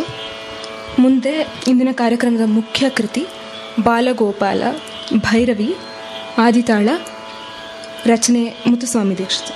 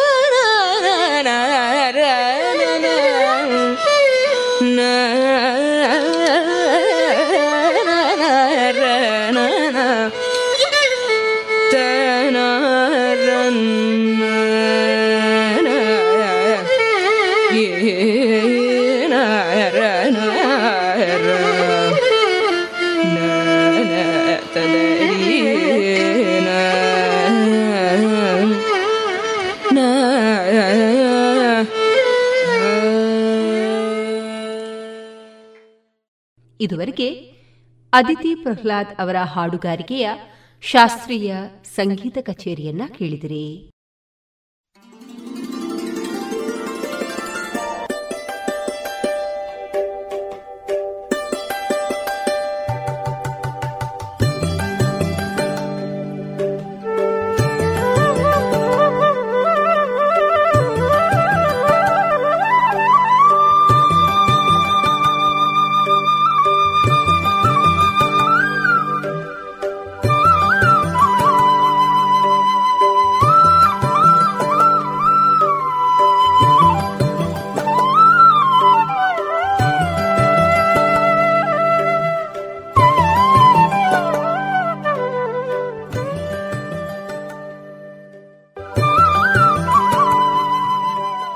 ಇನ್ನು ಮುಂದೆ ಕೇಳಿ ಮಣ್ಣಿನ ಮಕ್ಕಳ ಅನುಭವದ ಮಾತು ಕೃಷಿಲೋಕ. ನಿರ್ಮಾಣ ನಾ ಕಾರಂತ ಪೆರಾಜೆ.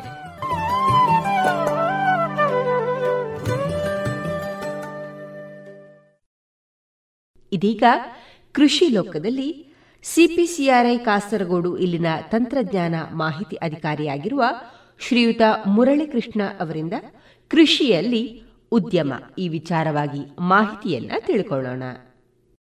ಮುಳಿಯ ಜ್ಯುವೆಲ್ಲರಿ ಅವರಿಂದ ಶ್ರೀ ಕೇಶವ ಪ್ರಸಾದ್ ಮುಳಿಯ ಅವರು ಈ ರೀತಿಯ ಒಂದು ಹೊಸ ಕಾನ್ಸೆಪ್ಟ್ ಕೃಷಿಯಲ್ಲಿ ಉದ್ಯಮ, ಉದ್ಯಮದಲ್ಲಿ ಕೃಷಿ ಅಂತ ಹೇಳುವಂಥ ಒಂದು ಕೃಷಿಕೋದ್ಯಮ ವಿಷಯವನ್ನು ಇವತ್ತೆತ್ತಿಕೊಂಡು ನಮ್ಮೆಲ್ಲರನ್ನು ಇಲ್ಲಿ ಒಟ್ಟು ಸೇರಿಸಿದ್ದಾರೆ. ಇದು ಒಂದು ಒಳ್ಳೆಯ ಒಂದು ಬಿಗಿನಿಂಗ್ ಆಗಲಿ ಅಂತ ಹೇಳುವಂಥ ಒಂದು ಶುಭ ಒಂದು ಆಶ ಆಶಂಸನೆಯೊಂದಿಗೆ ಈ ಕಾರ್ಯಕ್ರಮವನ್ನು ಆರಂಭಿಸೋಣ. ಸೊ ಈ ಉದ್ಯಮ ಅಂತ ಹೇಳುವಾಗ ನಾವು ಎಲ್ಲಿ ಕೃಷಿ ಉದ್ಯಮ ಮಾಡ್ತಾ ಇಲ್ವೋ, ಹಾಗಾದರೆ ನಾವು ಈ ಕೃಷಿ ಮಾಡೋದು ಉದ್ಯಮ ಅಲ್ವೋ ಅದು ನಮ್ದು ಅಂತ ಹೇಳುವಂಥ ಒಂದು ಪ್ರಶ್ನೆ ಇದ್ದರೆ ಅಲ್ಲಿ ನಾವು ಫೇಲ್ಯೂರ್ ಆಗುವಂಥದ್ದು ಒಂದು ವಿಷಯದಲ್ಲಿ. ನಾವು ಇನ್ವೆಸ್ಟ್ಮೆಂಟ್ ಮಾಡ್ತೇವೆ, ಸರಿ, ಇನ್ವೆಸ್ಟ್ಮೆಂಟ್ ಮಾಡ್ತೇವೆ, ನಮಗೆ ಪ್ರಾಫಿಟ್ ಕೂಡ ಇದೆ. ಆದ್ದರಿಂದ ನಮ್ಮ ಈ ಕೃಷಿ ಇಷ್ಟು ಒಂದು ಶತಮಾನದಿಂದ ಅಥವಾ ಅದಕ್ಕಿಂತ ಜಾಸ್ತಿಯಿಂದ ಮುಂದುವರಿತಾ ಉಂಟು. ಆದರೆ ನಾವು ಸಮರ್ಪಕವಾಗಿ ಒಂದು ಬಿಸಿನೆಸ್ ಮಾಡ್ತಾ ಇಲ್ಲ ಅಂತ ಹೇಳೋದನ್ನು ನಾವು ಗಮನಿಸ್ಬೋದು. ಯಾಕೆಂದರೆ ನಮಗೆ ಒಂದು ಕ್ಲಿಯರ್ ಕಟ್ ವಿಷನ್ ಇಲ್ಲ, ನಮಗೆ ಸುಮಾರು ಕನ್ಫ್ಯೂಷನ್ ಉಂಟು. ಅದರಿಂದಾಗಿ ನಮ್ಮ ಒಂದು ವಿಷನ್ ಫೋಕಸ್ ಆಗ್ತಾ ಇಲ್ಲ, ಅದರಿಂದಾಗಿ ನಮ್ಮ ಬಿಸಿನೆಸ್ ಚೆನ್ನಾಗಿ ನಡೀತಾ ಇಲ್ಲ. ಸೊ ಇದರಿಂದಾಗಿ ನಾವು ಫೇಲ್ಯೂರ್ ಆಗ್ತಾ ಇದ್ದೇವೆ. ಅದರ ಬಗ್ಗೆ ಇವತ್ತು ಸಾಕಷ್ಟು ಅನುಭವಿ ವ್ಯಕ್ತಿಗಳ ಜೊತೆಗೆ ನಾವು ನಮ್ಮ ವಿಷನ್ ಅನ್ನು ಒಂದು ಕ್ಲಿಯರ್ ಮಾಡಿಕೊಂಡು ಹೋಗೋಣ. ಅದರ ಜೊತೆಗೆ ನಾವು ಇನ್ನೂ ನಮ್ಮ ಬಳಗದವರಿಗೆ ಕೂಡ ಅವರ ವಿಷನ್ ಕ್ಲಿಯರ್ ಮಾಡಲಿಕ್ಕೆ ಸಹಾಯ ಮಾಡೋಣ ಅಂತ ಹೇಳುವಂಥ ಒಂದು ಆಶಯದೊಂದಿಗೆ ನಾವು ಈಗಾಗಲೇ ಕೇಳ್ತಾ ಇದ್ದೇವೆ ಆತ್ಮನಿರ್ಭರ್ ಭಾರತ್ ಅಂತ. ಆತ್ಮನಿರ್ಭರ್ ಅಂದರೆ ಸ್ವಾತಂತ್ರ್ಯದ ಇನ್ನೊಂದು ಒಂದು ಪರಿಭಾಷೆಯನ್ನು ಹೇಳಿದ್ದಾರೆ.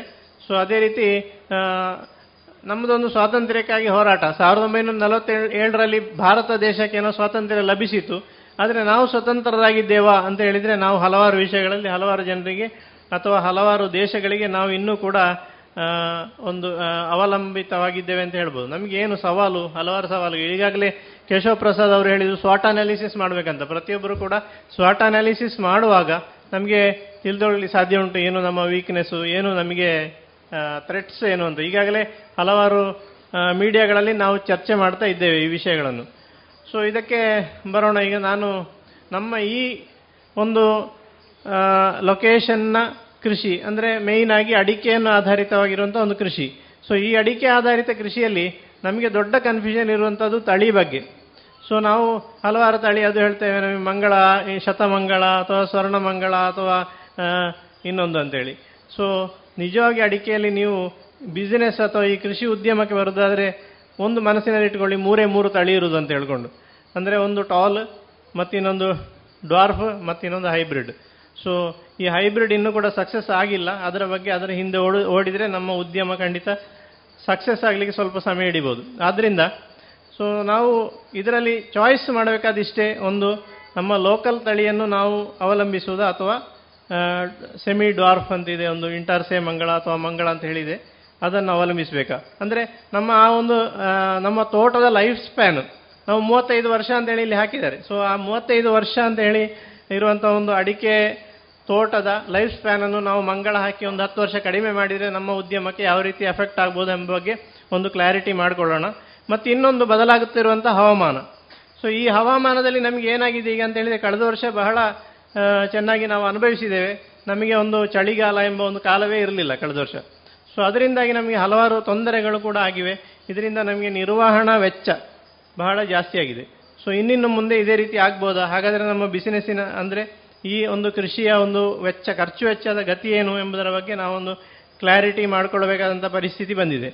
ಇನ್ನು ಬೇಲ್ ಬೆಲೆ ಏರಿಳಿತ ಬೆಲೆ ಏರಿಳಿತ ಅದೊಂದು ನಮಗೆ ಸವಾಲು. ಆದರೆ ಅಡಿಕೆಯಲ್ಲಿ ನಾವು ಅಷ್ಟೊಂದು ದೊಡ್ಡ ಅನುಭವ ಅದು ನಮಗೆ ಬರ್ತಾ ಇಲ್ಲ. ಯಾಕೆಂದರೆ ಈಗಾಗಲೇ ಒಂದು ಎಸ್ಟಾಬ್ಲಿಷ್ಡ್ ಕಂಪನಿಯಾದಂಥ ಒಂದು ಕ್ಯಾಂಪ್ಕೋ ಅಥವಾ ನಮ್ಮದೇ ಒಂದು ಸಂಪನ್ಮೂಲಗಳು ಸ್ಥಿರವಾಗಿರುವುದರಿಂದ ಅದು ಸಾಧ್ಯವಾಗ್ತದೆ. ಹಾಗೆ ಅದನ್ನು ಬಿಸಿನೆಸ್ ಕಾನ್ಸೆಪ್ಟಿಗೆ ಕೊಂಡೋಗುವಾಗ ನಮಗೆ ಅಂಥ ಒಂದು ಸ್ಥಿರತೆಯನ್ನು ಉಳಿಸ್ಕೊಳ್ಬೋದಾ, ಅದರ ಬಗ್ಗೆ ಕೂಡ ಒಂದು ಒಂದಷ್ಟು ಗ ಗಮನ ಹರಿಸೋಣ. ಮತ್ತು ಆಮೇಲೆ ಸೊ ಈಗ ಇಲ್ಲಿ ನಾವೆಲ್ಲರೂ ಸಮಾನ ಮನಸ್ಕರು ಸೇರಿದ್ದೇವೆ. ನಮ್ಮ ಈ ವಿಚಾರ ವಿನಿಮಯ, ಉದಾಹರಣೆಗೆ ನಮ್ಮ ಪಯಸ್ವಿನಿ ಕ್ಲಬ್ ಹೌಸ್ ಇರ್ಬೋದು ಅಥವಾ ಫೇಸ್ಬುಕ್ ಇರ್ಬೋದು, ಇದರಲ್ಲಿ ನಾವು ನಡೆಯುವಂತಹ ಚರ್ಚೆಗಳು ಕೇವಲ ಚರ್ಚೆಗೋಸ್ಕರ ಚರ್ಚೆ ಆಗಿರದೆ ಅಲ್ಲಿ ನಮ್ಮ ಈ ವಿಷನನ್ನು ನಮಗೆ ಅದಕ್ಕೆ ಲಿಂಕ್ ಮಾಡಲಿಕ್ಕೆ ಸಾಧ್ಯ ಆಗುವ ರೀತಿಯಲ್ಲಿ ಚರ್ಚೆಯನ್ನು ನಡೆಸಿ, ಆವಾಗ ನಾವು ನಡೆಸಿದಂಥ ಚರ್ಚೆಗಳು ಖಂಡಿತವಾಗಿ ಪ್ರಯೋಜನ ಆಗ್ಬೋದು ಅಂತ ಹೇಳೋದ್ರಲ್ಲಿ ಸಂಶಯ ಇಲ್ಲ. ಸೊ ಈಗ ನಮ್ಮ ಐ ಟಿ ಯುಗಕ್ಕೆ ನಾವು ಕಾಲಿಡ್ತಾ ಇರುವಂಥ ಈ ಸಂದರ್ಭದಲ್ಲಿ ನಾವು ಸೋಷಿಯಲ್ ಮೀಡಿಯಾ ಅಥವಾ ವಾಟ್ಸ್ಆ್ಯಪ್ ಈ ರೀತಿಯ ಚಾಟಿಂಗ್ ಸಂವಿಧಾನದಲ್ಲಿ ನಾವು ಕನೆಕ್ಟೆಡ್ ಆಗಿದ್ದೇವೆ ಪರಸ್ಪರ. ನಾವು ಈಗ ಇಲ್ಲಿ ನಾವು ಬಂದು ಸೇರಿದ್ದೆ ಹಲವಾರು ಜನ ನಮ್ಮ ವಾಟ್ಸ್ಆ್ಯಪಿನಲ್ಲಿ ಕೃಷಿ ಉದ್ಯಮ ಅಂತ ಹೇಳುವಂಥ ಒಂದು ಈ ಮೆಸೇಜ್ ಬಂದದನ್ನು ನೋಡಿಕೊಂಡು ನಾವು ಇಲ್ಲಿ ಬಂದು ಸೇರಿದ್ದೇವೆ. ಸೊ ಅದೇ ರೀತಿ ಮಾರ್ಕೆಟಿಂಗ್ ಕೂಡ ಅದರಲ್ಲಿ ನಡೆಸುವವರು ನಮ್ಮ ಜೊತೆಗಿದ್ದಾರೆ ಈಗ. ಸೊ ಆ ಮಾರ್ಕೆಟಿಂಗನ್ನು ಯಾವ ರೀತಿ ಅದರಲ್ಲಿ ನಡೆಸ್ಬೋದು, ಹೇಗೆ ನಾವು ಪರಸ್ಪರ ಕನೆಕ್ಟ್ ಆಗಿರ್ಬೋದು. ಈಗ ಉದಾಹರಣೆಗೆ ನಾವು ಉತ್ಪಾದನೆ ಮಾಡುವಂಥ ಇರೋದು ಇಲ್ಲಿಗ ದಕ್ಷಿಣ ಕನ್ನಡದಲ್ಲಿ ಅಥವಾ ಉತ್ತರ ಕನ್ನಡದಲ್ಲಿ ಅಥವಾ ಆಸುಪಾಸಿನ ಜಿಲ್ಲೆಗಳಲ್ಲಿ. ನಮ್ಮ ಕನ್ಸ್ಯೂಮರ್ ಇರುವಂಥವರು ನಾರ್ತ್ ಇಂಡಿಯಾದಲ್ಲಿ ಅಥವಾ ಈಸ್ಟ್ ಇಂಡಿಯಾದಲ್ಲಿ, ಸೊ ಅಥವಾ ಬೇರೆ ಬೇರೆ ಕಡೆಗಳಲ್ಲಿ ಇರ್ಬೋದು. ಸೊ ಇದಕ್ಕೆ ನಾವು ದಲ್ಲಾಳಿಗಳನ್ನು ಯಾಕೆ ಅವಲಂಬಿತ ಆಗಿದ್ದೇವೆ? ನಾವು ಈ ಒಂದು ಬಿಸಿನೆಸ್ ಮಾಡಬೇಕಾದ್ರೆ ನಮಗೆ ಅಲ್ಲಿ ಒಂದು ಪ್ರೊಡಕ್ಷನ್, ನಮಗೆ ಇಲ್ಲೇ ಒಂದು ಪ್ರೊಡಕ್ಷನ್ ಮಾಡಿ ನಮಗೆ ಯಾಕೆ ಇ ಕಾಮರ್ಸ್ ಮೂಲಕ ನಮ್ಮ ಕನ್ಸ್ಯೂಮರಿಗೆ ನೇರವಾಗಿ ತಲುಪಿಸಲಿಕ್ಕೆ ಸಾಧ್ಯ ಇಲ್ಲ? ಇವತ್ತು ನಾವು ಇಷ್ಟೆಲ್ಲ ನಮ್ಮ ಮಕ್ಕಳು ಅಥವಾ ನಮ್ಮ ಸಮುದಾಯದಿಂದ ಹಲವಾರು ಐ ಟಿ ಎಕ್ಸ್ಪರ್ಟ್ಗಳಿರಬೇಕಾದ್ರೆ, ಮತ್ತು ಆಮೆ ಅದೇ ರೀತಿ ಅಮೆಝಾನ್ನಂತಹ ಒಂದು ಅತ್ಯಂತ ಒಂದು ಒಳ್ಳೆಯ ಪ್ಲ್ಯಾಟ್ಫಾರ್ಮ್ ಇರಬೇಕಾದ್ರೆ ಯಾಕೆ ನಮಗೆ ಉತ್ಪನ್ನಗಳನ್ನು ನಮಗೆ ಇಲ್ಲೇ ದಕ್ಷಿಣ ಕನ್ನಡದಲ್ಲೇ ಒಂದಷ್ಟು ತಯಾರು ಮಾಡಿ ಅದನ್ನು ಯಾಕೆ ನಮಗೆ ಕನ್ಸ್ಯೂಮರಿಗೆ ನೇರ ಸಿಗುವ ರೀತಿಯಲ್ಲಿ ಮಾಡಬಾರ್ದು ಎಂಬ ಬಗ್ಗೆ ನಾವು ಸಾಕಷ್ಟು ಚಿಂತನೆಗಳನ್ನು ನಡೆಸಬೇಕು ನಡೆಸಬೇಕಾದ ಅಗತ್ಯ ಇದೆ. ಸೊ ಈ ನಿಟ್ಟಿನಲ್ಲಿ ನಾನು ಈಗಾಗಲೇ ವೇಣು ಶರ್ಮಾ ಅವ್ರ ಜೊತೆ ಕೂಡ ಚರ್ಚೆ ಮಾಡೋ ಈ ವಿಷಯ ಹೇಳಿದ್ದೇನೆ. ನಾವು ಒಂದು ರೀತಿಯ ಈವನ್ ಇಸ್ರೇಲ್ ಮಾದರಿ ಅಂತ ಹೇಳಿದರೆ ಹೇಳ್ಬೋದು, ನಾವು ಕ್ಲಸ್ಟರ್ಗಳ ರೂಪೀಕರಣ ಮಾಡಿಕೊಂಡು ನಾವು ಒಂದೊಂದು ಪ್ರಾಡಕ್ಟ್ ತಯಾರು ಮಾಡೋಣ. ಯಾಕೆಂದರೆ ಅಡಿಕೆಯ ಒಂದು ಪ್ರಾಡಕ್ಟನ್ನು ನಮಗೆ ಇನ್ನೂ ಕೂಡ ಒನ್ ಡಿಸ್ಟ್ರಿಕ್ಟ್ ಒನ್ ಪ್ರಾಡಕ್ಟ್ ಎಂಬ ಒಂದು ಕಾನ್ಸೆಪ್ಟ್ನಲ್ಲಿ ಅಡಿಕೆಯ ಪ್ರಾಡಕ್ಟ್ಸ್ ಬರಲಿಲ್ಲ. ನಾವು ಯಾಕೆ ಮಾಡಬಾರ್ದು? ಸೊ ನಾವು ಒಂದು ರಿಲಿಜಿಯಸ್ ಲೆವೆಲ್ನಲ್ಲಿ ಬೇಕಾದ್ರೆ ಆಗ್ಬೋದು. ಈಗ ಆಸ್ಟ್ರೇಲಿಯಾಕ್ಕೆ ನಮ್ಮ ಅಡಿಕೆ ಧಾರ್ಮಿಕ ಉತ್ಪನ್ನ ಅಂತ ಹೇಳುವ ರೀತಿಯಲ್ಲಿ ಹೋಗ್ತಾ ಇದೆ, ಫುಡ್ ಉತ್ಪನ್ನ ಆಗಿ ಅಲ್ಲ. ಆದರೆ ಅಲ್ಲಿ ಉಪಯೋಗಿಸುವಂಥದ್ದು ಸೇಮ್ ಜಗಿಲಿಕೆ, ಅದನ್ನು ಸ್ಲೈಸ್ ಮಾಡಿ ಚಿಪ್ಸ್ ಮಾಡಿ ಅವರು ಪ್ಯಾಕ್ ಮಾಡಿ ರಿಲಿಜಿಯಸ್ ಪ್ರಾಡಕ್ಟ್ ಅಂತೇಳಿ ಕಳಿಸ್ತಾರೆ. ಸೊ ನಮಗೆ ಯಾಕೆ ಈ ರೀತಿಯ ಒಂದು ರಿಲಿಜಿಯಸ್ ಪ್ರಾಡಕ್ಟ್ ಮಾಡಿ ಸೌತ್ ಇಂಡಿಯಾದಿಂದ ನಾರ್ತ್ ಇಂಡಿಯಾಕ್ಕೆ ಕಳಿಸಬಾರ್ದು? ಅಲ್ಲಿಯ ಒಂದು ಕನ್ಸ್ಯೂಮರ್ ಕ್ಲಸ್ಟರ್ನ ಜೊತೆಗೆ ಯಾಕೆ ನಮಗೆ ಜಾಯಿನ್ ಆಗಬಾರ್ದು ಎಂಬ ಬಗ್ಗೆ ನಾವು ಇನ್ನಷ್ಟು ಚಿಂತನೆಗಳನ್ನು ನಡೆಸಬೇಕಾದ ನಡೆಸಬೇಕಾದ ಅಗತ್ಯ ಇದೆ.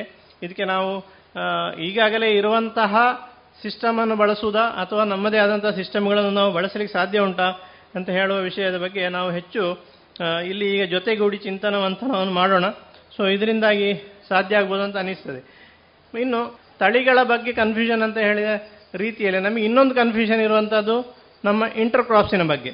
ನಾನು ಪ್ರತಿಯೊಂದು ಜಾಗದಲ್ಲಿ ಮಾತಾಡುವ ಕೃಷಿಗಳ ಜೊತೆ ಹೇಳ್ತಾ ಇದ್ದೆ, ನಮಗೆ ನಮ್ಮ ಎಡೆಬೇಳೆಗಳು ಅತ್ಯಂತ ಮುಖ್ಯ.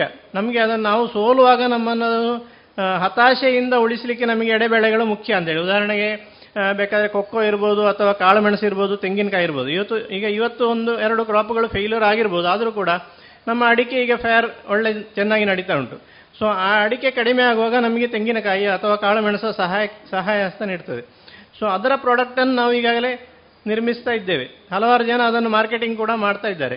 ಸೊ ಆ ಮಾರ್ಕೆಟಿಂಗಿನ ಜೊತೆಗೆ ಯಾಕೆ ನಾವು ನಮ್ಮ ಅಡಿಕೆ ಪ್ರಾಡಕ್ಟನ್ನು ಕೂಡ ಅದರ ಜೊತೆಗೆ ಪುಷ್ ಮಾಡಬಾರ್ದು? ಸೊ ಇದನ್ನು ಕೂಡ ನಾವು ಗಮನಿಸಬೇಕಾದ ಅಗತ್ಯ ಇದೆ.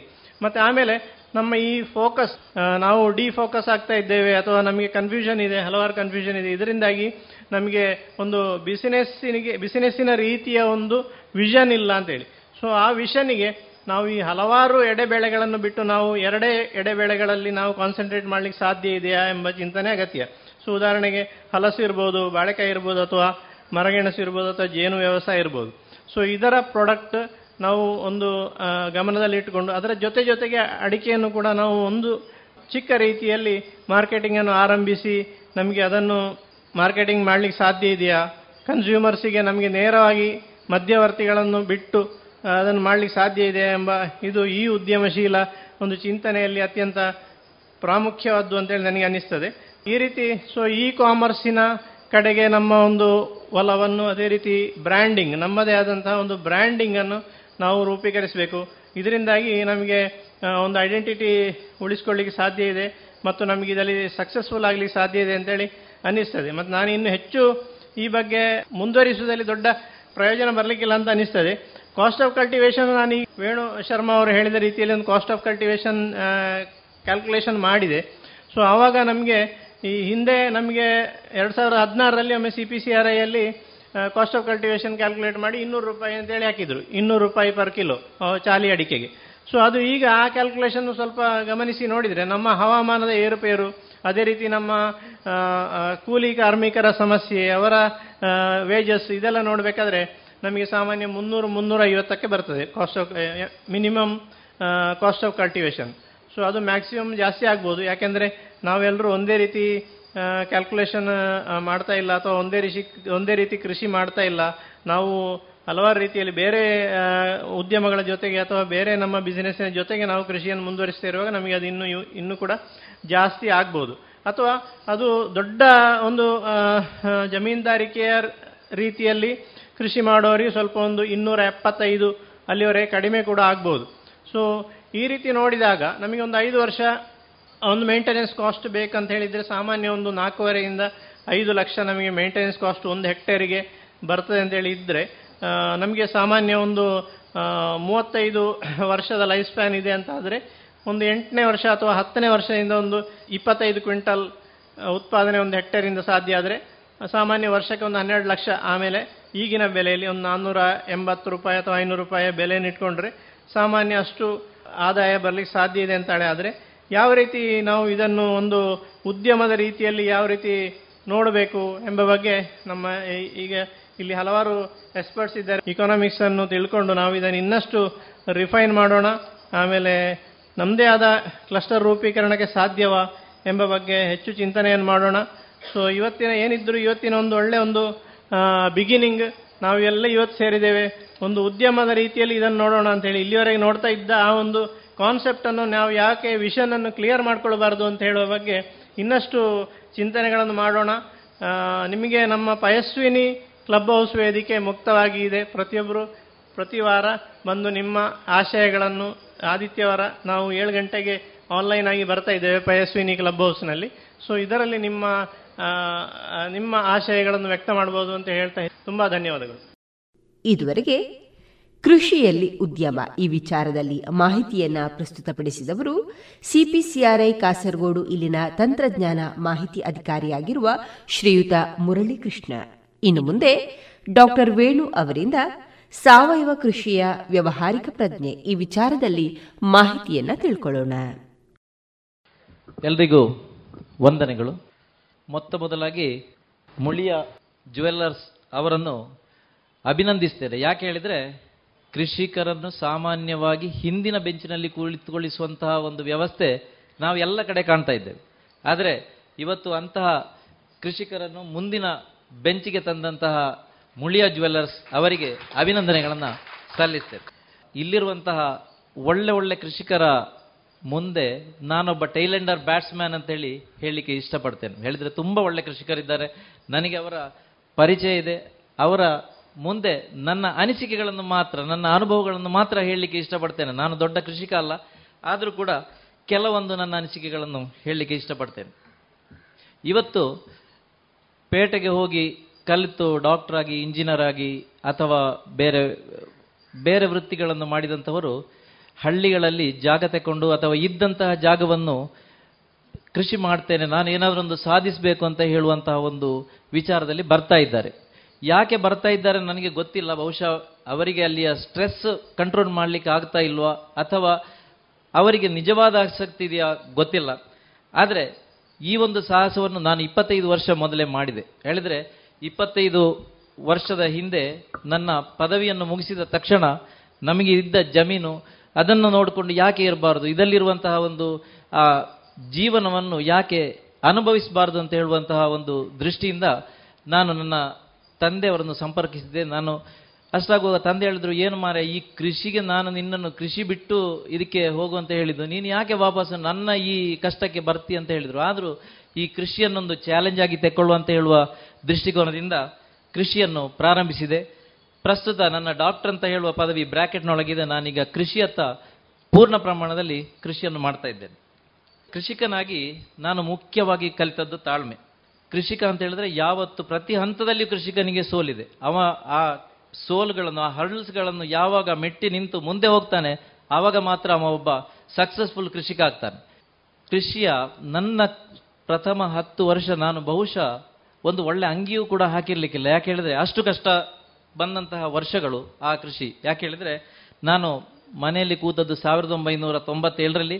ಆ ವರ್ಷ ಬಂದಂತಹ ಬರಗಾಲ ನಮ್ಮ ಸಂಪೂರ್ಣ ಆರ್ಥಿಕ ಪರಿಸ್ಥಿತಿಯನ್ನು ಹಳಿತಪ್ಪಿಸಿತ್ತು. ಆದರೂ ಕೂಡ ಧೃತಿಗೆಡಲಿಲ್ಲ. ನೋಡುವ, ತಂದೆ ಒಂದು ಮಾತು ಹೇಳಿದರು. ಸಂಜೆ ಒಂದು ದಿವಸ ತಂದೆ ಹತ್ರ ಹೀಗೆ ಡಿಸ್ಕಸ್ ಮಾಡುವಾಗ ತಂದೆಯವರು ಹೇಳಿದ ಒಂದು ಮಾತು ಎಂತಂದು ಹೇಳಿದರೆ, ಎರಡು ಕಂಡಿ ಅಡಿಕೆಯಲ್ಲಿ ಜೀವನ ಮಾಡಿ ನಿಮ್ಮನ್ನೆಲ್ಲ ಕಲಿಸಿದ್ದೇನೆ. ನಾನು ಆಯುರ್ವೇದ ಡಾಕ್ಟ್ರು, ನನ್ನ ಇನ್ನೊಬ್ಳು ಅಕ್ಕ ಕೂಡ ಆಯುರ್ವೇದಿಕ್ ಡಾಕ್ಟ್ರು, ಮತ್ತೆ ಇನ್ನೊಬ್ಳು ಅಕ್ಕ ಅವರು M S C speech and hearing ಮಾಡಿದ್ದಾರೆ. ಹಾಗಾದ ಕಾರಣ ನಾನು ಈ ಅಷ್ಟು ಕಷ್ಟದಲ್ಲಿದ್ದು ಕೂಡ ನಿಮ್ಮನ್ನು ಕಲಿಸಿದ್ದೇನೆ. ಮತ್ತೆ ಯಾಕೆ ನಿನಗೊಬ್ಬನಿಗೆ ಇಷ್ಟಿಗೆ ಇರುವಂಥ ಭೂಮಿಯಲ್ಲಿ ಯಾಕೆ ಜೀವನ ಮಾಡಲಿಕ್ಕೆ ಆಗೋದಿಲ್ಲ ಅಂತ ಹೇಳುವ ಒಂದು ಮಾತನ್ನು ಹೇಳಿ ನನ್ನನ್ನು ಹುರಿತುಂಬಿಸಿದರು. ಅದೊಂದು ಮುಖ್ಯ ಹೆಜ್ಜೆ. ಇವತ್ತು ಕೂಡ ಅಡಿಕೆಯ ಬೆಳೆ ಅಥವಾ ಯಾವುದೇ ಆರ್ಥಿಕ ಹಿಂದೆ ಬಂದರೆ ತಂದೆಯವರು ಹೇಳಿದ ಆ ಒಂದು ಮಾತು ನನಗೆ ನೆನಪಾಗ್ತದೆ.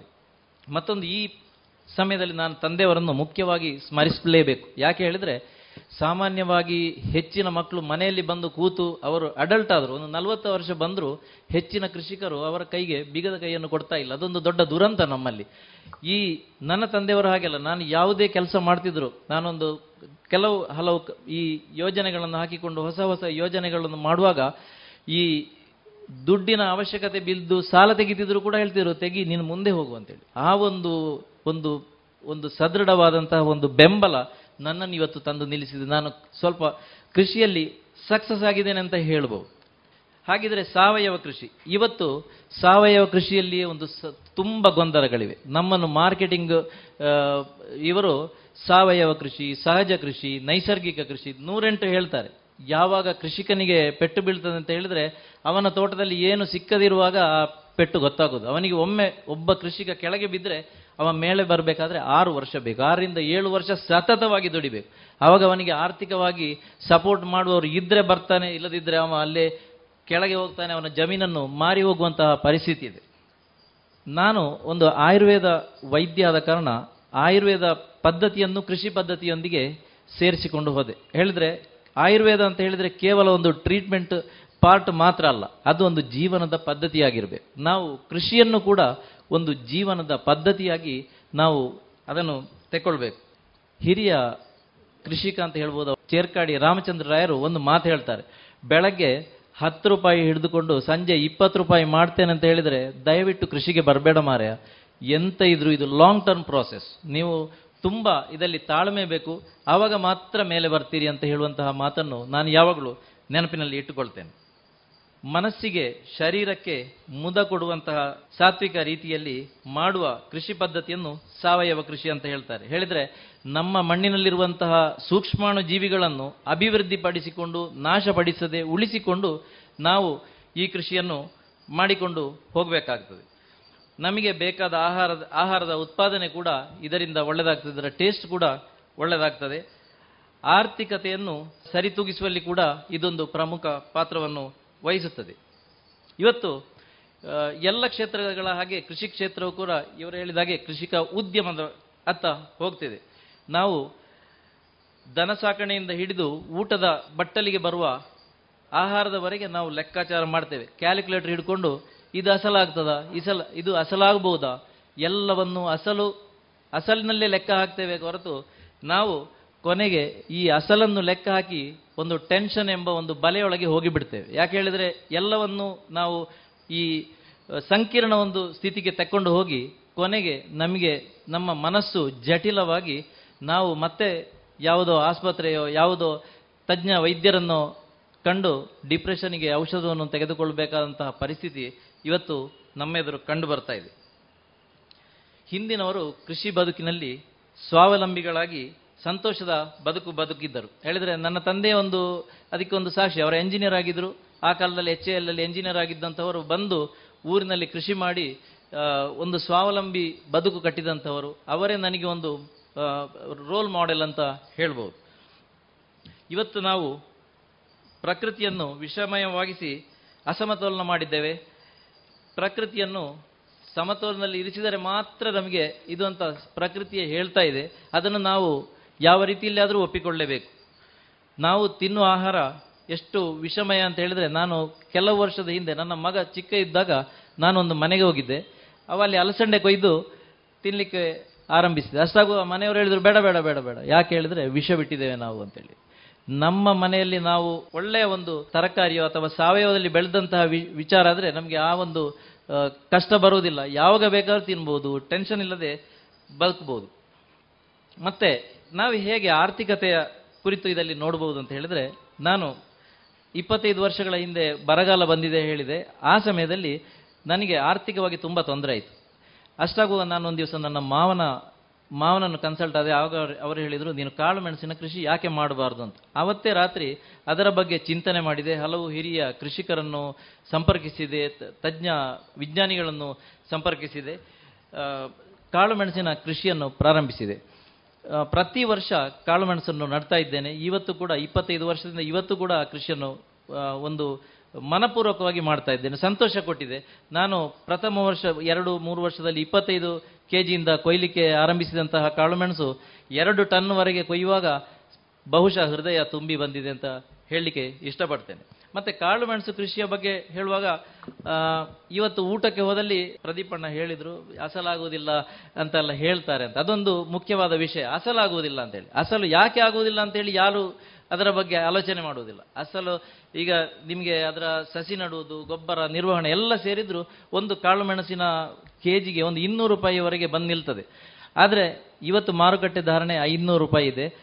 ಆ ಐನೂರು ರೂಪಾಯಿಗೆ ಕೂಡ ಯಾಕೆ ಅಸಲಾಗುವುದಿಲ್ಲ ಹೇಳಿದರೆ, ಬಹುಶಃ ನಾವು ಹೆಚ್ಚಿನ ಪ್ರಮಾಣದಲ್ಲಿ ಕೃಷಿ ಮಾಡದೆ ನಾವು ಕಡಿಮೆ ಅವರ ಏನಾದರೂ ಅದರಲ್ಲಿ ಒಂದು ಸರಿಯಾದ ರೀತಿಯಲ್ಲಿ ತೊಡಗಿಸಿಕೊಳ್ಳದಿದ್ದರೆ ಖಂಡಿತವಾಗಿಯೂ ಅಸಲಾಗಲಿಕ್ಕಿಲ್ಲ. ಇದೊಂದು ಮತ್ತೊಂದು ಫಿಕ್ಸೆಡ್ ಡೆಪಾಸಿಟ್ ಇದ್ದಾಗೆ ನಮ್ಮ ಮಕ್ಕಳ ಮದುವೆಗೋ ಅಥವಾ ಮಕ್ಕಳ ಕಲಿವಿಕೆಗೋ ಇದೊಂದು, ಈಗ ಅಡಿಕೆ ಅಥವಾ ಬೇರೆ ಎಲ್ಲ ನಮ್ಮಲ್ಲಿರುವಂತಹ ಕೃಷಿ ಉತ್ಪನ್ನಗಳು ಮಾರಿ ಹೋದರೂ ಕೂಡ ನಾವು ಇಟ್ಟಂತಹ ಈ ಕಾಳು ಮೆಣಸು ನಮ್ಮನ್ನು ಕೈ ಹಿಡಿತದೆ. ಇದು ನನ್ನ ಅನುಭವದಲ್ಲಿ ಬಂದಿದೆ. ನಾನು ನನ್ನ ಯೋಜನೆಗಳಿಗೆ ಇದು ತುಂಬ ಸಹಕಾರಿಯಾಗಿ ನನ್ನನ್ನು ಮೇಲೆ ತಂದಿದೆ.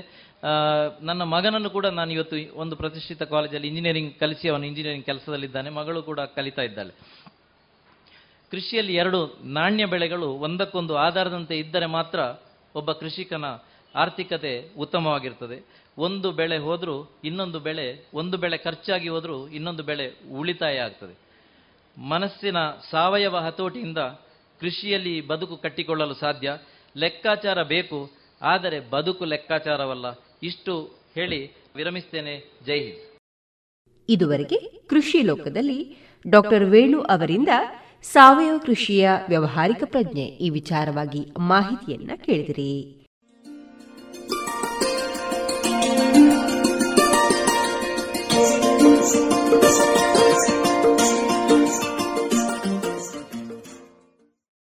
ಇನ್ನು ಮುಂದೆ ಭಾವಗೀತೆಗಳು ಪ್ರಸಾರಗೊಳ್ಳಲಿದೆ.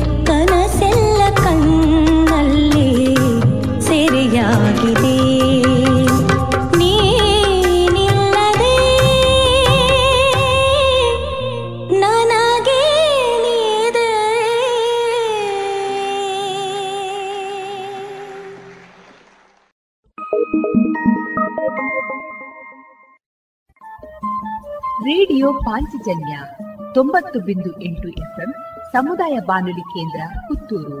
ಇದು ಜೀವ ಜೀವದ ಸ್ವರ ಸಂಚಾರ.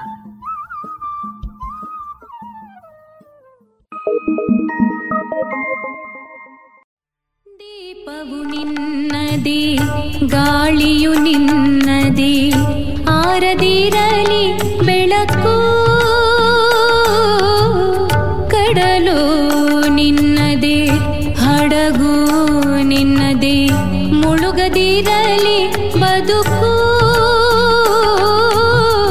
ದೀಪವು ನಿನ್ನದೇ, ಗಾಳಿಯು ನಿನ್ನದೇ, ಆರದಿರಲಿ ಬೆಳಕು.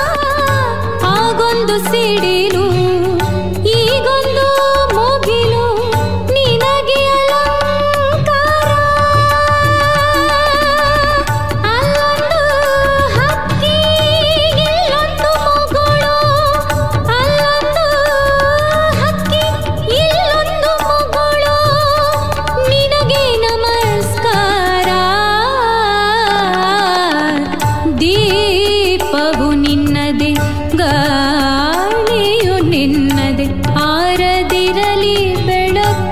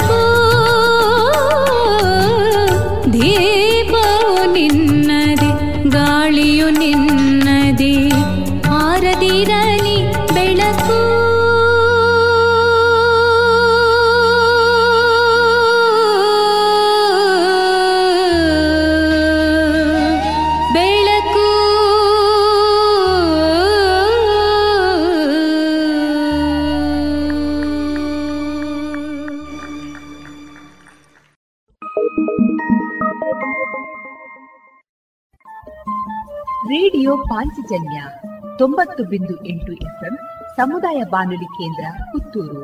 ಇದು ಜೀವ ಜೀವದ ಸ್ವರ ಸಂಚಾರ.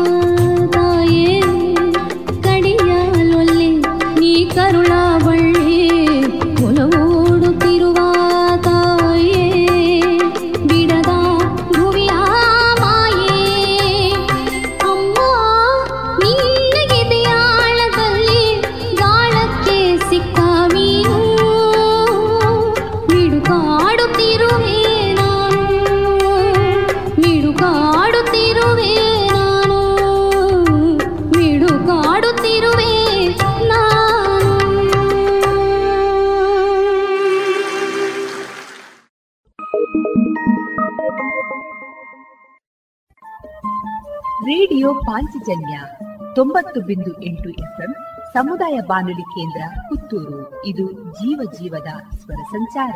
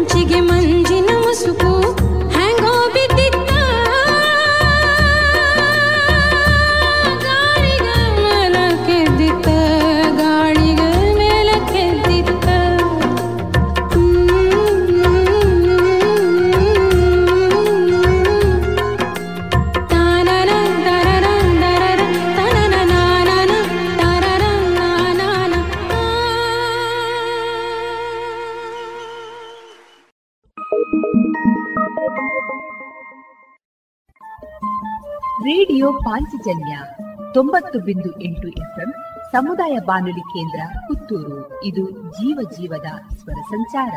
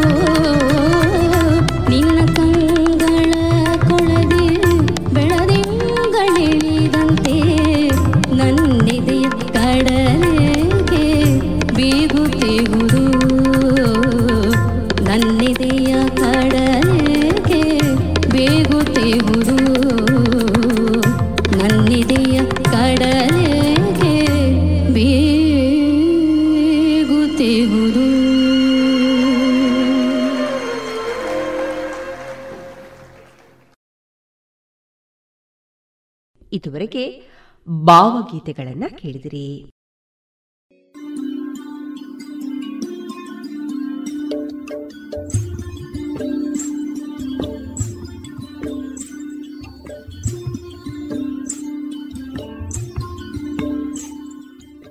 ರೇಡಿಯೋ ಪಾಂಚಜನ್ಯ ಸಮುದಾಯ ಬಾನುಲಿ ಕೇಂದ್ರದಿಂದ ನಿಮ್ಮ ಕಾರ್ಯಕ್ರಮಗಳು ಪ್ರಸಾರವಾಗಬೇಕೇ?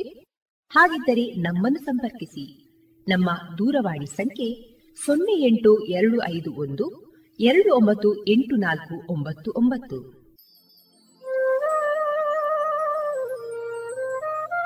ಗಮನಿಸಿ ಕೇಳುವರೆ, ನಮ್ಮ ಕಾರ್ಯಕ್ರಮಗಳನ್ನು ವೆಬ್ಸೈಟ್ ಮೂಲಕ ಕೂಡ ಆಲಿಸಬಹುದು. ನಮ್ಮ ವೆಬ್ಸೈಟ್ ವಿಳಾಸ W W W dot radio Panchajanya dot com. ಇಲ್ಲಿ ಆರ್ಕೈವ್ಸ್ನ ಭಾಗಕ್ಕೆ ಹೋಗಿ ಕ್ಲಿಕ್ ಮಾಡಿದರೆ ಹಳೆ ಕಾರ್ಯಕ್ರಮಗಳನ್ನು ಕೂಡ ಆಲಿಸಬಹುದು. ಜೊತೆಗೆ ನಮ್ಮ ಪ್ರಸಾರವನ್ನು ಆಪ್ ಮೂಲಕವೂ ಕೇಳಬಹುದು. ಪ್ಲೇಸ್ಟೋರ್ನಲ್ಲಿ ಪಾಂಚಜನ್ಯ ಸರ್ಚ್ ಮಾಡಿ ಡೌನ್ಲೋಡ್ ಮಾಡಿಕೊಂಡು ತಮ್ಮ ಮೊಬೈಲ್ಗಳಿಗೆ ಇನ್ಸ್ಟಾಲ್ ಮಾಡಿದರೆ ರೇಡಿಯೋ ಪ್ರಸಾರದ ಕಾರ್ಯಕ್ರಮವನ್ನು ನೀವು ಆಲಿಸಬಹುದು. ನಮ್ಮ ಪ್ರಸಾರದ ಬಗೆಗೆ ನಿಮ್ಮ ಅಭಿಪ್ರಾಯಗಳನ್ನು ಹಂಚಿಕೊಳ್ಳಲು ನಮ್ಮ ವಿಳಾಸ ರೇಡಿಯೋ ಪಾಂಚಜನ್ಯ ತೊಂಬತ್ತು ಬಿಂದು ಎಂಟು ಎಫ್ಎಂ ಸಮುದಾಯ ಬಾನುಲಿ ಕೇಂದ್ರ, ನೆಹರು ನಗರ, ಪುತ್ತೂರು. ನಮ್ಮ ದೂರವಾಣಿ ಸಂಖ್ಯೆ ಸೊನ್ನೆ ಎಂಟು ಎರಡು ಐದು ಒಂದು ಎರಡು ಒಂಬತ್ತು ಎಂಟು ನಾಲ್ಕು ಒಂಬತ್ತು ಒಂಬತ್ತು. ಇಮೇಲ್ ವಿಳಾಸ radio Panchajanya at Gmail dot com. ನಮ್ಮ ವಿಳಾಸ ಮತ್ತೊಮ್ಮೆ ರೇಡಿಯೋ ಪಾಂಚಜನ್ಯ ತೊಂಬತ್ತು ಬಿಂದು ಎಂಟು ಎಫ್ಎಂ ಸಮುದಾಯ ಬಾನುಲಿ ಕೇಂದ್ರ, ನೆಹರು ನಗರ, ಪುತ್ತೂರು. ನಮ್ಮ ದೂರವಾಣಿ ಸಂಖ್ಯೆ ಸೊನ್ನೆ ಎಂಟು ಎರಡು ಐದು ಒಂದು ಎರಡು ಒಂಬತ್ತು ಎಂಟು ನಾಲ್ಕು ಒಂಬತ್ತು ಒಂಬತ್ತು. ಇಲ್ಲಿಗೆ ಈ ಹೊತ್ತಿನ ಪ್ರಸಾರ ಕಾರ್ಯಕ್ರಮವನ್ನ ಮುಕ್ತಾಯಗೊಳಿಸುತ್ತಿದ್ದೇವೆ. ಆತ್ಮೀಯ ಕೇಳುಗರಿಗೆಲ್ಲ ರೇಡಿಯೋ ಪಾಂಚಜನ್ಯದ ಬಳಗದ ಪರವಾಗಿ ನಾನು ತೇಜಸ್ವಿ ರಾಜೇಶ್ ಮಾಡುವ ಅನಂತ ವಂದನೆಗಳು.